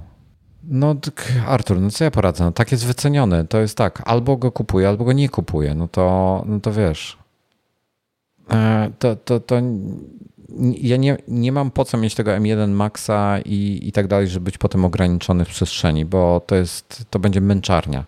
Więc albo, albo przeżyję na tym 4 tera, albo będę kombinował jak kiedyś miałem, bo miałem MacBooka Pro 17 cali, który miał jakiś tam największy HDD jeszcze wtedy, jaki był dostępny i tak się na nim nie mieściłem w żaden sposób. Brakowało mi miejsca. I kończyło się na tym, że wiesz, on, jak go podłączałem do biurka, to musiałem podłączać dwa dyski, E, i tego. Tutaj dok trochę to ułatwi, bo jeden kabel w tym momencie tylko podłączam, ale mimo wszystko muszę zarządzać jakimiś dyskami, się przejmować tym wszystkim, chrzanić to. Nie chcę właśnie. Chcę mieć jak najprostszy możliwy setup. Bez no, zewnętrznych jak. Jakbyś miał nawet jakiegoś DASa, no to jednak wyjeżdżając y, w jakąkolwiek trasę, na jakieś targi, cokolwiek, musisz się zastanowić, czy masz pliki, których potrzebujesz, nad którymi będziesz chciał pracować, mhm. czy masz je przy sobie, czy musisz kopiować. No, więc wiesz, no to jest, to jest takie wszystko problematyczne. Dlatego chcę mieć ten zapas, w razie czego, żeby móc wziąć ze sobą jakieś archiwa, żeby, hmm. bo i tak archiwa na NASA zrzucam, bo A widziałeś, że za dużo miejsca to wypuścił NASA do laptopów? E, kilka dni temu, nie wiem, dwa dni temu? E, Pokazali go. Nie, nie widziałem tego nowego. Okej, okay, ale tak czy tak jest ciężki, bo waży chyba kilogram, więc no nie, nie jest to takie jak dysk twardy. Natomiast hmm. pozwala na montaż kilku dysków M2. O. Chyba czterech. No jest to ciekawe rozwiązanie, bo mm, innowacyjne. Nie widziałem czegoś takiego u konkurencji. Chociaż też nie śledziłem takich rozwiązań, więc nie wiem, czy są. No my teraz robi, e, w ramach e, iMaga z Kunapem robiliśmy e, szkolenia. Dominik tam na nich, Dominik się tym zajmuje, więc opowiadał mi trochę wczoraj, jak to wszystko wygląda. To totalny kosmos, to co w tej chwili na tym Kunapie można robić. Wiesz, my sobie wyobrażamy, my sobie używamy tego Kunapa, myśli, myśląc o nim jako, jako dysk sieciowy, tak? A tam no, możesz, backupy, kurde, tak. tam możesz wszystko na tym robić. Naprawdę niewiarygodne, jakie to ma możliwości jeśli chodzi o, wiesz, o, o li, lista możliwości jest tak gigantyczna, że gwarantuję, że każdy znajdzie coś, czego, czego się nie spodziewał kompletnie, że na nas jest w stanie zrobić. Dominik mi parę rzeczy sobie opowiadał, jakichś takich z kosmosu totalnie, to nawet już No bo to praktycznie serwer.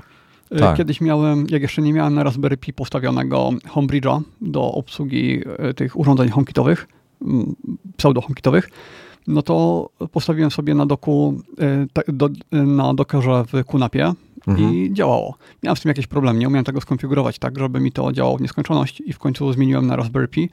No ale jakbym ogarniał bardziej temat, to nie potrzebowałbym Raspberry, tylko miałbym to wszystko na Kunapie. Mhm.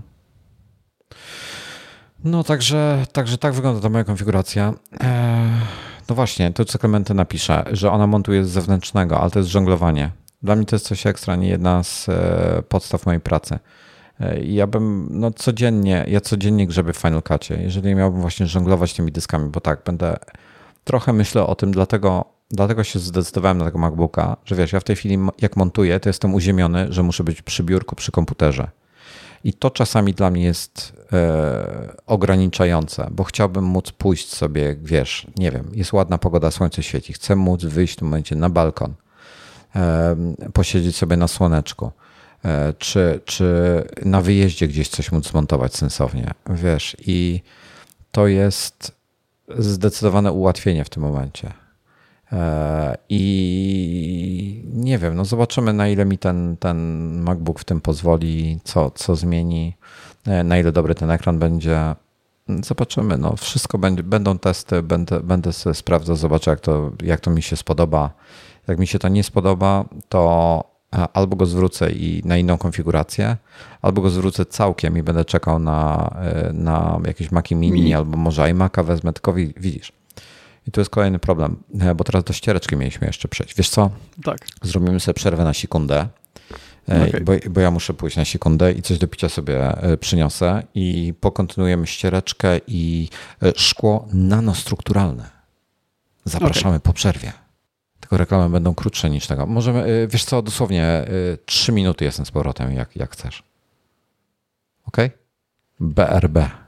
4, 4 terabajty na pliki. Gdzie jest mój, mój przerwa? 10 minut przerwy. A to jest nieprawda. BRB. Zaraz wracamy. Przerwa. Naprawdę zaraz. Jestem muszę sobie zmienić nazwę scen w biurze, bo y, nie wiem, chyba z 5-10 razy próbowałem teraz wymówić Sony Light i za każdym razem Sonic mi, y, mnie rozumie, a kiedyś za każdym razem opał. Ja mam, okay. ja mam e, dwie sceny. Mam jedną Office Video, to jest do światła, Też i Office Radio, to mi puszcza muzykę w biurze. A to ja do normalnych nadgryzionych mam Office Video i wtedy w miarę łapie, ale kiedyś też łapał zawsze, a teraz różnie. O, dobra, w czacie dyskusja o e, formatach wideo i tak dalej. Uwaga, będę trząsł teraz trochę. Oho, i rozlałem. Moment. Dobra, czym to wytrzeć? To była scena taka prawie jak z Jasia Fasoli, wiesz? tak. W ogóle śmieszna Dobra. scena, bo, ja- bo Gąbka moja, tłumiąca w końcu się do czegoś przydała, do wytarcia rozlanej herbaty. e, moja, moja żona słu- słucha nas na słuchawkach na, na iPhone'ie YouTube ma odpalonego, tam coś robi, robi słucha e, jak my gadamy, ja wychodzę, a ona patrzy się na telefon, patrzy się na mnie, patrzy się na telefon i, i nie to wie, że jestem w dwóch miejscach równocześnie. Opóźnienie minutowe. Dopiero, dopiero chwilę później z, z tego właśnie zajęła, że jest opóźnienie. Dobra. E, Tak długo nie piłem tych herbat, bo dopiero od wczoraj wychodzę z domu. Tak długo ich nie piłem, że zapomniałem, że tu jest taki otwór u góry gigantyczny. a, ach, kurde. A jaki ten, jaki, e, czemu nie pij, czemu nie wychodziłeś z domu? Yy, bo wczoraj mm, miałem, czekaj, wczoraj? Jakoś tak, no zrobiłem szczepienie jakiś czas temu, yy, dwa tygodnie minęły niedawno, yy, wczoraj, przez wczoraj jakoś tak, no to stwierdziłem, dobra, to już teraz się nie będę w ogóle ograniczał, tylko zacznę normalnie funkcjonować. Czy jesteś już zaszczepiony? E, Czy, czym cię wzięli tam po, Tak, podubali? Pfizerem. A, no okej. Czy jeszcze jedną masz dawkę? Nie, nie, już w sensie druga dawka i jestem dwa tygodnie po drugiej dawce, więc Okej. bardziej już- odporny być nie mogę. Dobra. E, dobrze. Okej. E, to- Tomek Tomek taktycznie roz... Tak. Tomek taktycznie zaczął temat ściereczki. E, dobrze, e, więc lecimy dalej. E, a, miałem przerwę wyłączyć, bo włączyłem znaczek, że przerwa tutaj już po przerwie. Dobra, więc tak, Apple sprzedaje ściereczkę. W ogóle, okej, szkło nanostrukturalne. Po pierwsze, jestem przeciwny tej technologii. Apple wprowadziło przy Pro Display XDR taką opcję, która kosztuje parę tysięcy złotych i później ją wprowadzili No do iMac'a. 1000 dolarów, chyba, chyba. Yy, dopłaty, Mhm. prawda? W iMacach 1000 dolarów kosztuje. Chyba dopłata była 4000 zł do Pro Display XDR, musiałbym sprawdzić w tej chwili. A tak, tak, a w iMacach była mniejsza, była połowę mniejsza. No, no, no, no. I w iMacu to się pojawiło. Ja nie pamiętam, czy to było w Pro, czy w, w każdym iMacu 27, tym Intelowym. Jak to wyglądało? Już Pamiętasz, w których to było dostępne? Nie, nie wiem. Ja iMaców to w ogóle nie śledzę.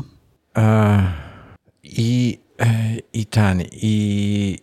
Sorry, SMS mnie rozproszył, bo żona, bo wczoraj siedziałem sobie tutaj spokojnie, późnym wieczorem, te wichury coś zaczęły i, e, i sobie siedzę spokojnie, słyszę, że wiatr jest, kurczę, wiesz, masakra jakaś na dworze się dzieje i nagle słyszę taki trzask po prostu gigantyczny, ciemno jak murzyna, nic nie widziałem gdzie, co i jak, ale e, jakaś gigantyczna gałąź z drzewa się złamała.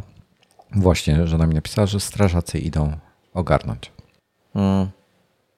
Nawet nie wiedziałem, że szkło. jakieś, yy, jakieś wichury w Polsce są. No, były nawet alert RCB dostałem, niepolityczne dziwo. Dobra, nie wchodzimy w temat dalej. E, I, I ten, i e, co tam było z e, nanostrukturalnym? Okej, jest e, w Pro Display najpierw to się pojawiło, później do iMaców trafiło. I to jest fajne ogólnie, bo redukuje naprawdę na maksa, redukuje odbicie światła. To jest niesamowite. Ale tak wychodzę z założenia, że wiesz co jeszcze redukuje zajebiście e, Kąty widzenia. Re- ten redukuje, nie, nie, nie, nie, nie kąty widzenia. Wiesz, Tak. co re- jeszcze redukuje e, odbicie światła? Brak szyby. Gdyby nie było szyby Tak. i była matowa matryca, to byłoby trochę lepiej. Tak? Nie, wiesz co, nie, nie matowa, żeby dali satynową, tak jak to się robi teraz w dobrych monitorach. Satynowa matryca, ona wtedy jest taka lekko błyszcząca, ale lekko. Zresztą zależy w jakim monitorze, bo te satyny są różne.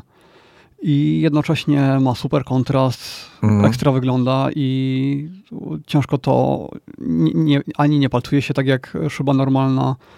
Yy, No, same plusy. A czekaj. A Radek, Radek podpowiada, że ProRes ustawił, ale że musi zmienić rozdzielczość, bo mu e, się pojawia info. Patrzę u siebie. Albo może w 4K chciał nagrywać. Bo czekaj, na, na razie w ProResie można w 1080p, a w przyszłości będzie 4K, tak? Dobrze pamiętam, czy... Dobra, ja mam, mam ProResa już. Apple ProRes. E, Show camera controls for ProRes. ProRes is one of the most popular formats. Blah, blah, blah. E, Minuta 10-bitowego HDR ProRes to jest 1,7 giga dla HD i 6 GB dla 4K. 1 minuta to jest 6 giga.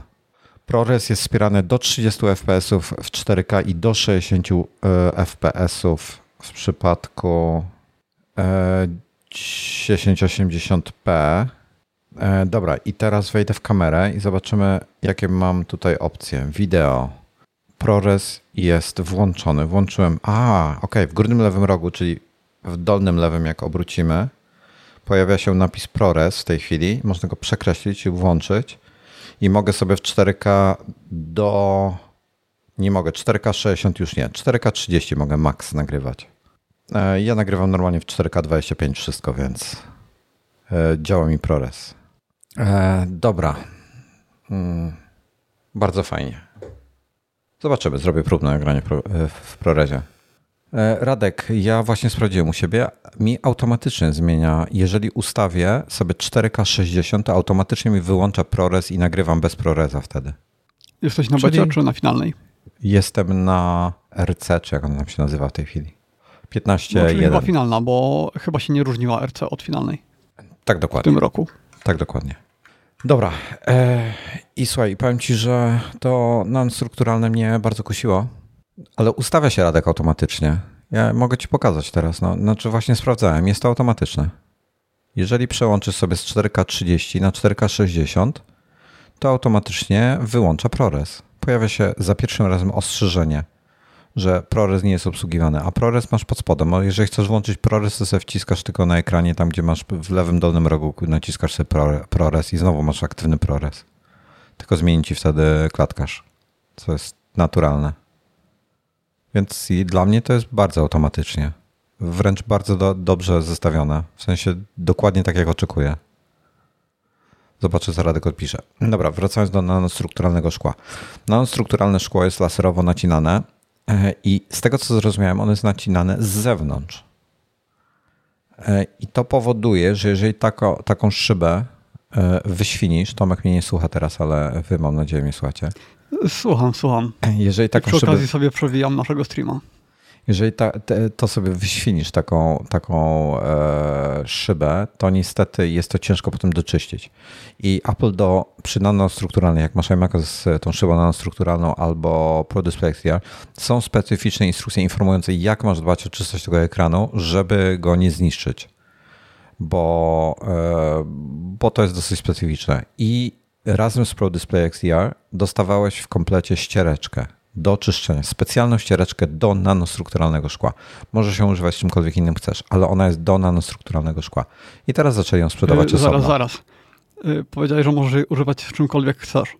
Apple wyraźnie zaznacza, z jakimi produktami jest kompatybilne. Na stronie masz listę kompatybilności. Prze przepraszam. Z iPhone'em 2G nie wolno chyba, prawda?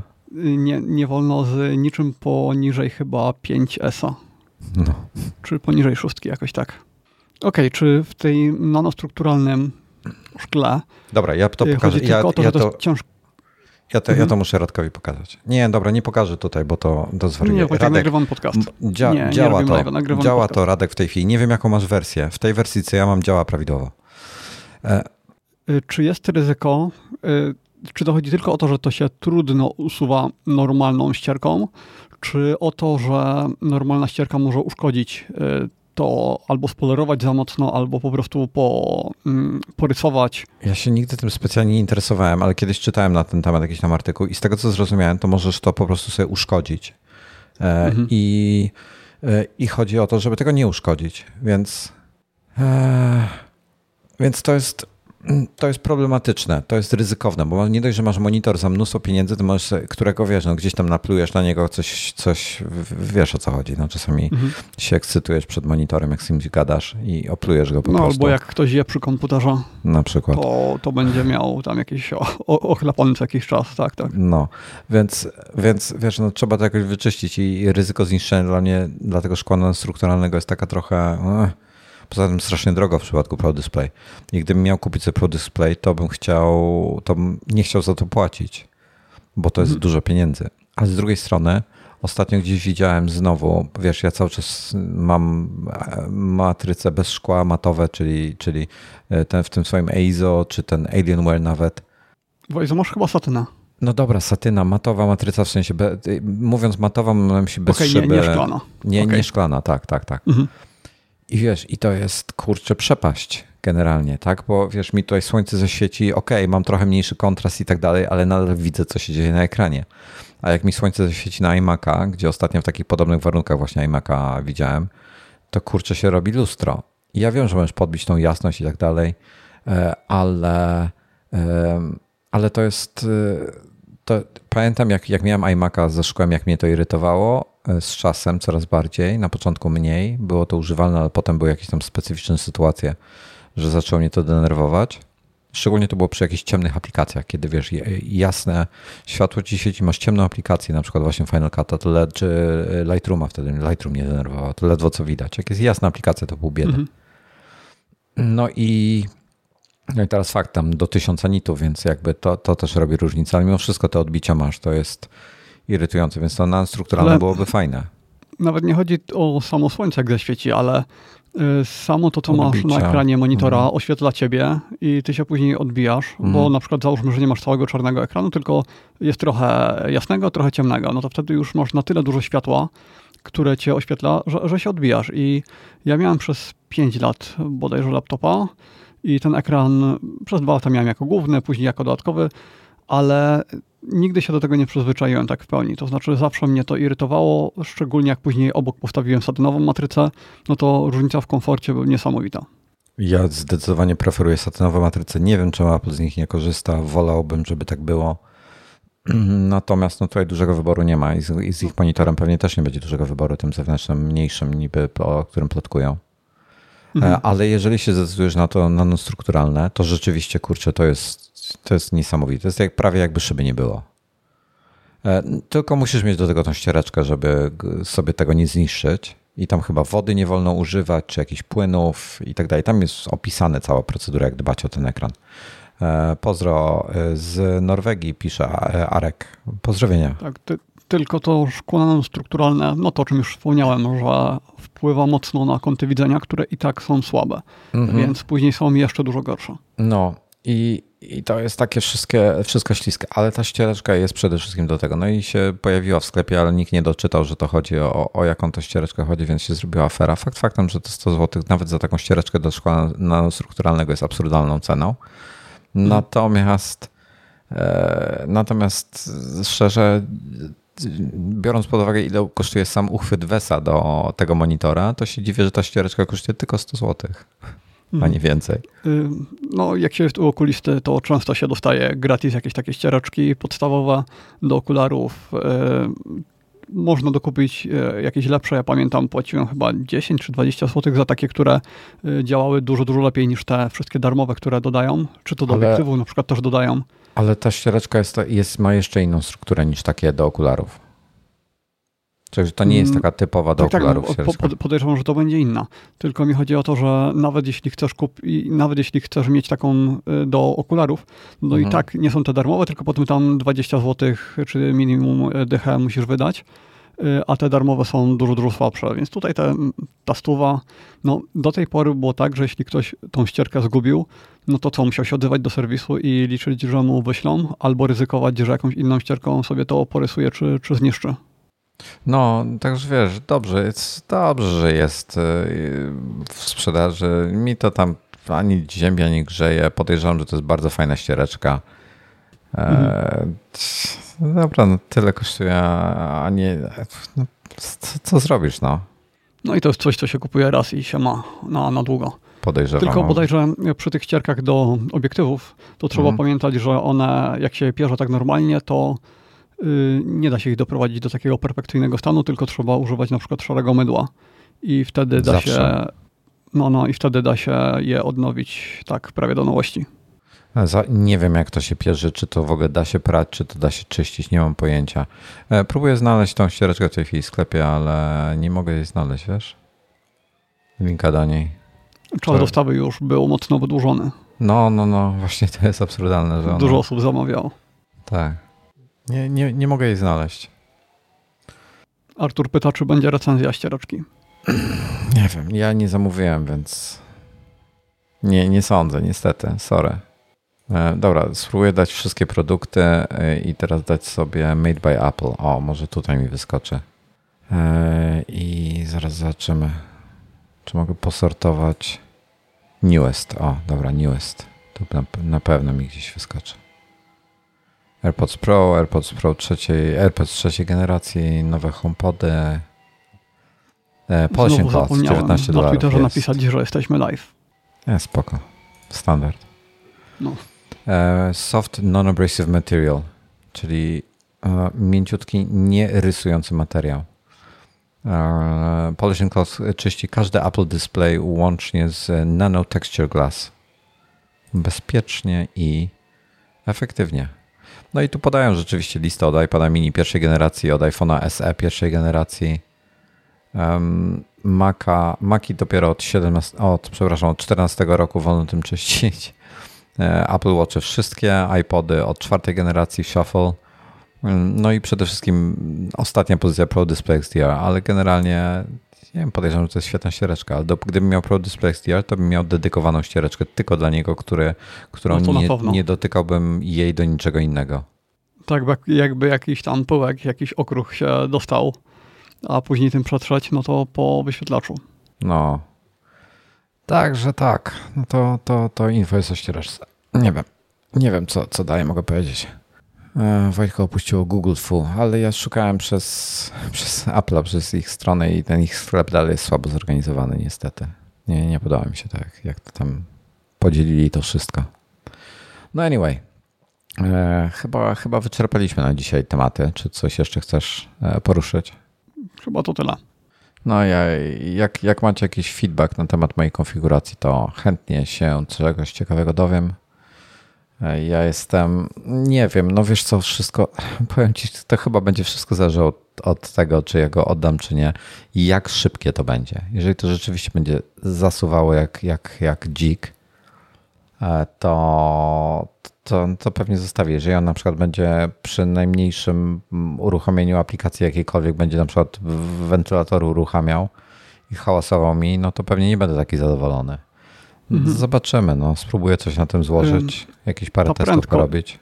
Co do prędkości, to te 400 gigabajtów na sekundę w ramie, no. to jest bardzo dużo. Ja nie, nie wiem, normalny RAM chyba tyle nie ma. Ale z drugiej strony trzeba pamiętać też, że to zastępuje VRAM, więc, a znowu VRAM zawsze był kosmicznie szybki.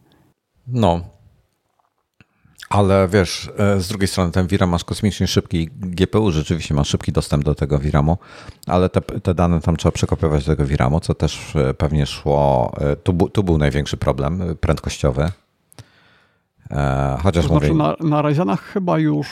Mm, mniejszy. Ja, ch chyba już bezpośrednio się komunikuje, ale nie, nie jestem pewny. Na Ryzen fajnie jest to, że jeżeli masz XTK e, jakiegoś na przykład 6800 XT i Ryzena tam powiedzmy 5950X, e, kurczę jak mnie swędzi nos dzisiaj, nie wiem co się dzieje, to e, to fajne jest to, że tam dostajesz z automatu 10% boosta chyba do wydajności. Jak masz i procesor i GPU od AMD. No tak, coś koło 10% to było, tak, tak. No ja tutaj mam, na, na bieżąco mam tutaj relacje na SMS-ach z tego, co się dzieje za oknem. E, no, patrzą. Panowie przyszli, stoją i patrzą. Straż pożarna. Ja zapomniałem, do czego służy ten e, w kartach graficznych e, ten resizable bar. I Jaki? próbowałem sobie co, wszystko przypomnieć. Co to jest resizable bar? No właśnie to sobie chciałem przypomnieć, bo to zostało wprowadzone kilka miesięcy temu.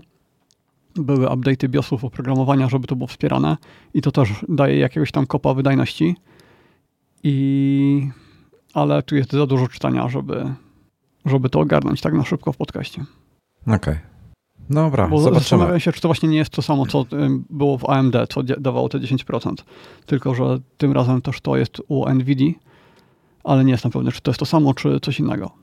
E, to tak, na koniec jeszcze podpowiem. E, będzie, będę miał do M1 e, Pro prawdopodobnie w 16 calach do testów.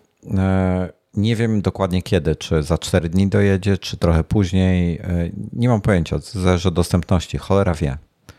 E, następnego, a mój przychodzi 5-9 e, listopad, więc jeszcze chwila, niestety. Także nie wiem, żegnamy się chyba Tomku już na dzisiaj. Jeszcze możemy sobie zostać na afterparty, ale ze słuchaczami się już pożegnamy. Dziękujemy za towarzystwo. Dziękujemy. Do usłyszenia.